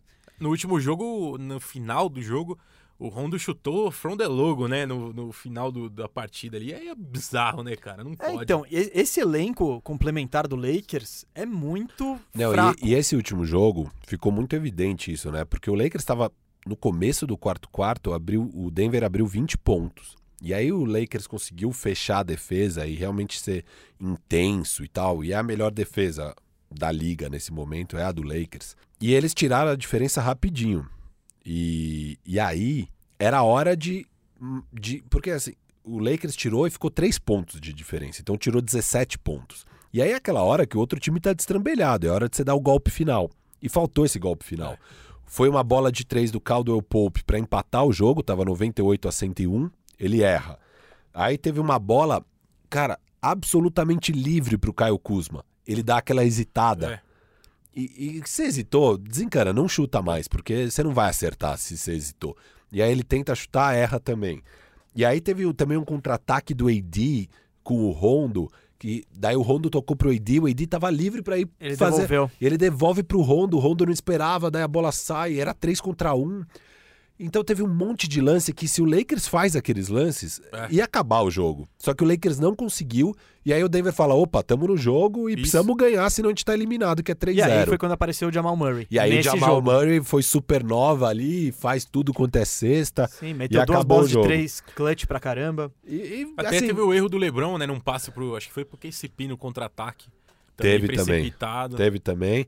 Então, ali, sei lá, faltou pouco, mas pra mim ficam duas coisas que me destaca disso aí é Primeiro, óbvio, não dá pra confiar nesses caras do Lakers, então era hora ali de falta só uma ou duas cestas pra você arrebentar de vez com o adversário. Cara, LeBron e AD bate pra dentro aí, faz a bandeja. Ficou tentando arremessar de fora, não precisava, sabe? Naquele momento não precisava. Era hora de faz ali, dá uma cravada e arregaça com os caras. E faltou isso. É, Só que me mostra que o Lakers, assim, a hora que eles meterem a defesa intensa ali, não sei o quê, eu- acho que o Denver não tem muita resposta. Não, não. Eu acho que o Lakers consegue ganhar o jogo. Então, é, eu, eu realmente acho que o Lakers leva essa série e não vai para sete jogos. Mas o que me impressiona também é o Denver não ter se abalado com essa reação do Lakers e ter tido condição mental de voltar para a partida e liquidar a partida. E eles conseguiram isso e acho que poucos times conseguem isso. E o Denver é esse time, né? Que quando, quando mais eles estão lá no fundo do poço é a hora que eles voltam embaixo. Então, jogo 2, né? Aquela bola de três do AD que é para acabar com a moral de qualquer time. Eles voltam no jogo seguinte e meio que arrebentam o Lakers até o Lakers voltar no. Daí o Lakers volta é a hora que você- qualquer time abala, porque você deixou estourar uma vantagem de 20 pontos. E vai lá, o Jamal Murray mete tudo quanto é bola de três, como se tivesse um jogo tranquilo e tal. Eu não sei, cara. Eu, o Firo é o bombeiro do Lakers. Eu acho que eu sou incendiário do Lakers aqui. Ah, você é, você é um incendi... o, o, o ouvinte do Bandeja já entendeu que você é o hater do LeBron que tá torcendo pro Lakers se dar mal. É, isso já, o seu personagem já ficou claro aqui no programa. Olha, se tem algum personagem aqui, não sou eu. Só digo isso. E não é o Yuri. Ô, Opa, quem que é? Não, então, mas voltando aqui, eu acho que o Lakers foi preocupante, principalmente o desempenho no, no final do jogo 2, que o Jokic, ele pega, põe a bola embaixo do braço e É, faz o Jo- 11 Jokic pontos fez 11 seguidos. pontos seguidos e, e, E- colocou o... AD no bolso, né? Sim, A- aquela cesta que põe o. Põe o É, a última cesta É. do Nuggets. Ele bate, é, Ele- bate o lateral. como se- ele... ele- o AD foi como se fosse o Firu. Ele, o Jokic deu duas pra trás e fez a bandejinha, É, só, eu teria marcado igualzinho. É, não, eu, todo mundo, Yuri. Porque é isso, ele, ele não tomou conheci- conhecimento. E, E o AD, marcaram... fala, o AD fala disso na entrevista pós-jogo, né? Ele fala, puta, eu fiquei mal de ter tomado aquela do Jokic e falei, puta, eu preciso decidir isso aqui. E aí ele faz aquela bola e grita Kobe. Foi bonito, né? Não, Mesmo- foi bonito. Foi um, uma- um vacilo defensivo do Denver. Que como, como que o AD chuta aquela bola sozinho? O, o Plumlee viajou na Ah. O troca. Jokic ainda consegue contestar, Mas né? o Jokic era o cara que Não, tava, lógico, tava embalde, contestando é. o fundo bola. É, esse, sim, é o, esse é o ponto. O que eu acho preocupante pro Lakers, né, mais uma vez, é que, cara, o jogo 2 não jogou melhor e levou. Esse jogo, o jogo 3 teve problemas que foram difíceis de, de, de superar. Esse elenco complementar, cada jogo me parece menos confiável. Assim. O Kuzma, o Kuzma pra mim não tem valor nenhum hoje. Nenhum. Ele tá tendo uns playoffs deploráveis, assim. É, é, é que assim, ó, o Kuzma... ele era pra ser o terceiro melhor jogador desse time. Não, é, e ele, ele foi deplorável o ano inteiro e na bolha ele virou um jogador um pouco mais confiável. Só que agora a gente falou que ele voltou ao, ao velho Kuzma, não é mais o Kuzma da bolha. Ele realmente tá bem mal. E, cara, é a mesma história de sempre. O elenco. O, trabalho do Pelinka foi uma porcaria, o elenco do Lakers é meio mal montado, mas tem AD e LeBron. Assim, Então, é AD, LeBron e defesa, eu acho que passa por isso. é. Mas eu acho que E, tem um e é versátil, tem né? um apesar, e é risquinho. isso. E apesar do time ser meia boca, pelo menos é um time versátil. Não, tem muita peça. É que as Isso. peças do. Todas as peças do Lakers são unidimensionais. Não, não tem um cara que sabe fazer duas coisas. Por exemplo, o Rondo. Ele sabe armar, ele não sabe chutar. O KCP, ele teoricamente sabe chutar, não sabe fazer mais nada. O Danny Green, teoricamente, é o 3D. É, tá faltando um pouco do tree ali e um Tá pouco do D. do D É, também. então, o, o Dwight Howard e o Javier Magui são pivôs, pivôs tradicionalíssimos, assim, que só vão jogar perto da cesta. Então, tem muitas peças pro Vogel ir mexendo. Só que tem pouquíssimas peças confiáveis e nenhuma peça multidimensional. Então, Tá faltando muito o, Bradley, né, cara? O Avery Sim, Bradley. pra você ver que, cara, o Avery Bradley tá fazendo falta, assim, então você vê como tem buraco no elenco. Mas tem dois dos cinco, sete melhores jogadores da NBA. É, eu sempre falei que o AD é top 8. Eu já tô falando agora que ele é top 6. Ele. Tá, é muito Mas ele bom. passou por quem nesse 8x6 aí? Ah. Passou. Você é bom de jogar as listas assim, sem É. pensar. Você vai pegar a sua lista que você já fez, né? Mas eu- eu- e também uma questão que a gente não comentou, né? Mas o, o LeBron e o AD estão jogando, teoricamente, poucos minutos, né? Na casa dos 30, 35 minutos. Tinha que jogar mais, né? Ainda mais com a ausência deles dois significa a entrada de caras muito piores. Esse é o porém, né, velho? Firo, vamos terminar o programa agora com o seu top. Ele passou o Sabe- meu top? Você... Ah, não, que, que você pegou sua lista, você vai dar seu top até o. Dá seu top até o ID. Até o AD. É, quem é melhor que o ID? Ó, tradicionalmente o meu top 8. Não, não, não, não, não, Quem é melhor que o ID? Tá, Vamos lá. Melhor que o AD. Primeiro, LeBron. Tá. Segundo, Kevin Durant. Ele pode vir a cair da lista se ele se mostrar um jogador diferente pós-lesão, mas até eu ver isso, eu não consigo tirar o KD do segundo lugar da NBA. Terceiro, Steph Curry. Quarto, Luka Doncic. Quinto, Giannis Antetokounmpo. Sexto, Kawhi. Sétimo, Jokic. Oitavo, AD. Pra mim, AD passou Kawhi e Jokic. Abraço. Abraço, Firu. Valeu pela participação hoje. Já vou encerrar aqui. Valeu. Ó, hoje tem o jogo do Lakers. Obviamente, Lakers ganhando ou perdendo esse jogo. Amanhã tem bandejinha falando, repercutindo sobre esse jogo. Então, entra lá no Tidb amanhã também para ouvir nossa opinião sobre a série, sobre o que aconteceu no jogo de hoje. Amanhã no Tidb, www.tidb.com.com. Tidb é T-I-D-B-E-E. Eu sempre posto lá no meu Instagram, então também quem quiser, siga-me lá, é firubrr. Boa, Yuri Fonseca, que honra recebê-lo aqui. Espero que seja a primeira de muitas participações. E peço já nessa sua despedida pra você fazer já seu merchanzinho. Ah, sim. Pô, obrigado vocês pelo convite. Muito feliz em participar. A gente sempre julga a qualidade dos podcasts pela lavagem de louça, que é uma hora muito importante. Então, Bandeja tá sempre lá. É, E, e, pô, me sigam lá, cara. Yuri Fonseca no, no YouTube, só você jogar lá que você me acha. É, Temos o nosso podcast também com o Marquinhos, que veio primeiro, né? Estrela, Marquinhos. Marquinhos veio no bandejão número 9. É uma grande estrela, o Marquinhos. É, a gente tem um podcast. Abraço lá. pro Marquinho, gente Pô, abraço, demais. E a gente tá fazendo live pós-jogo, então estamos sempre lá online. E é isso. E é Yuri Fonseca 28 nas redes sociais.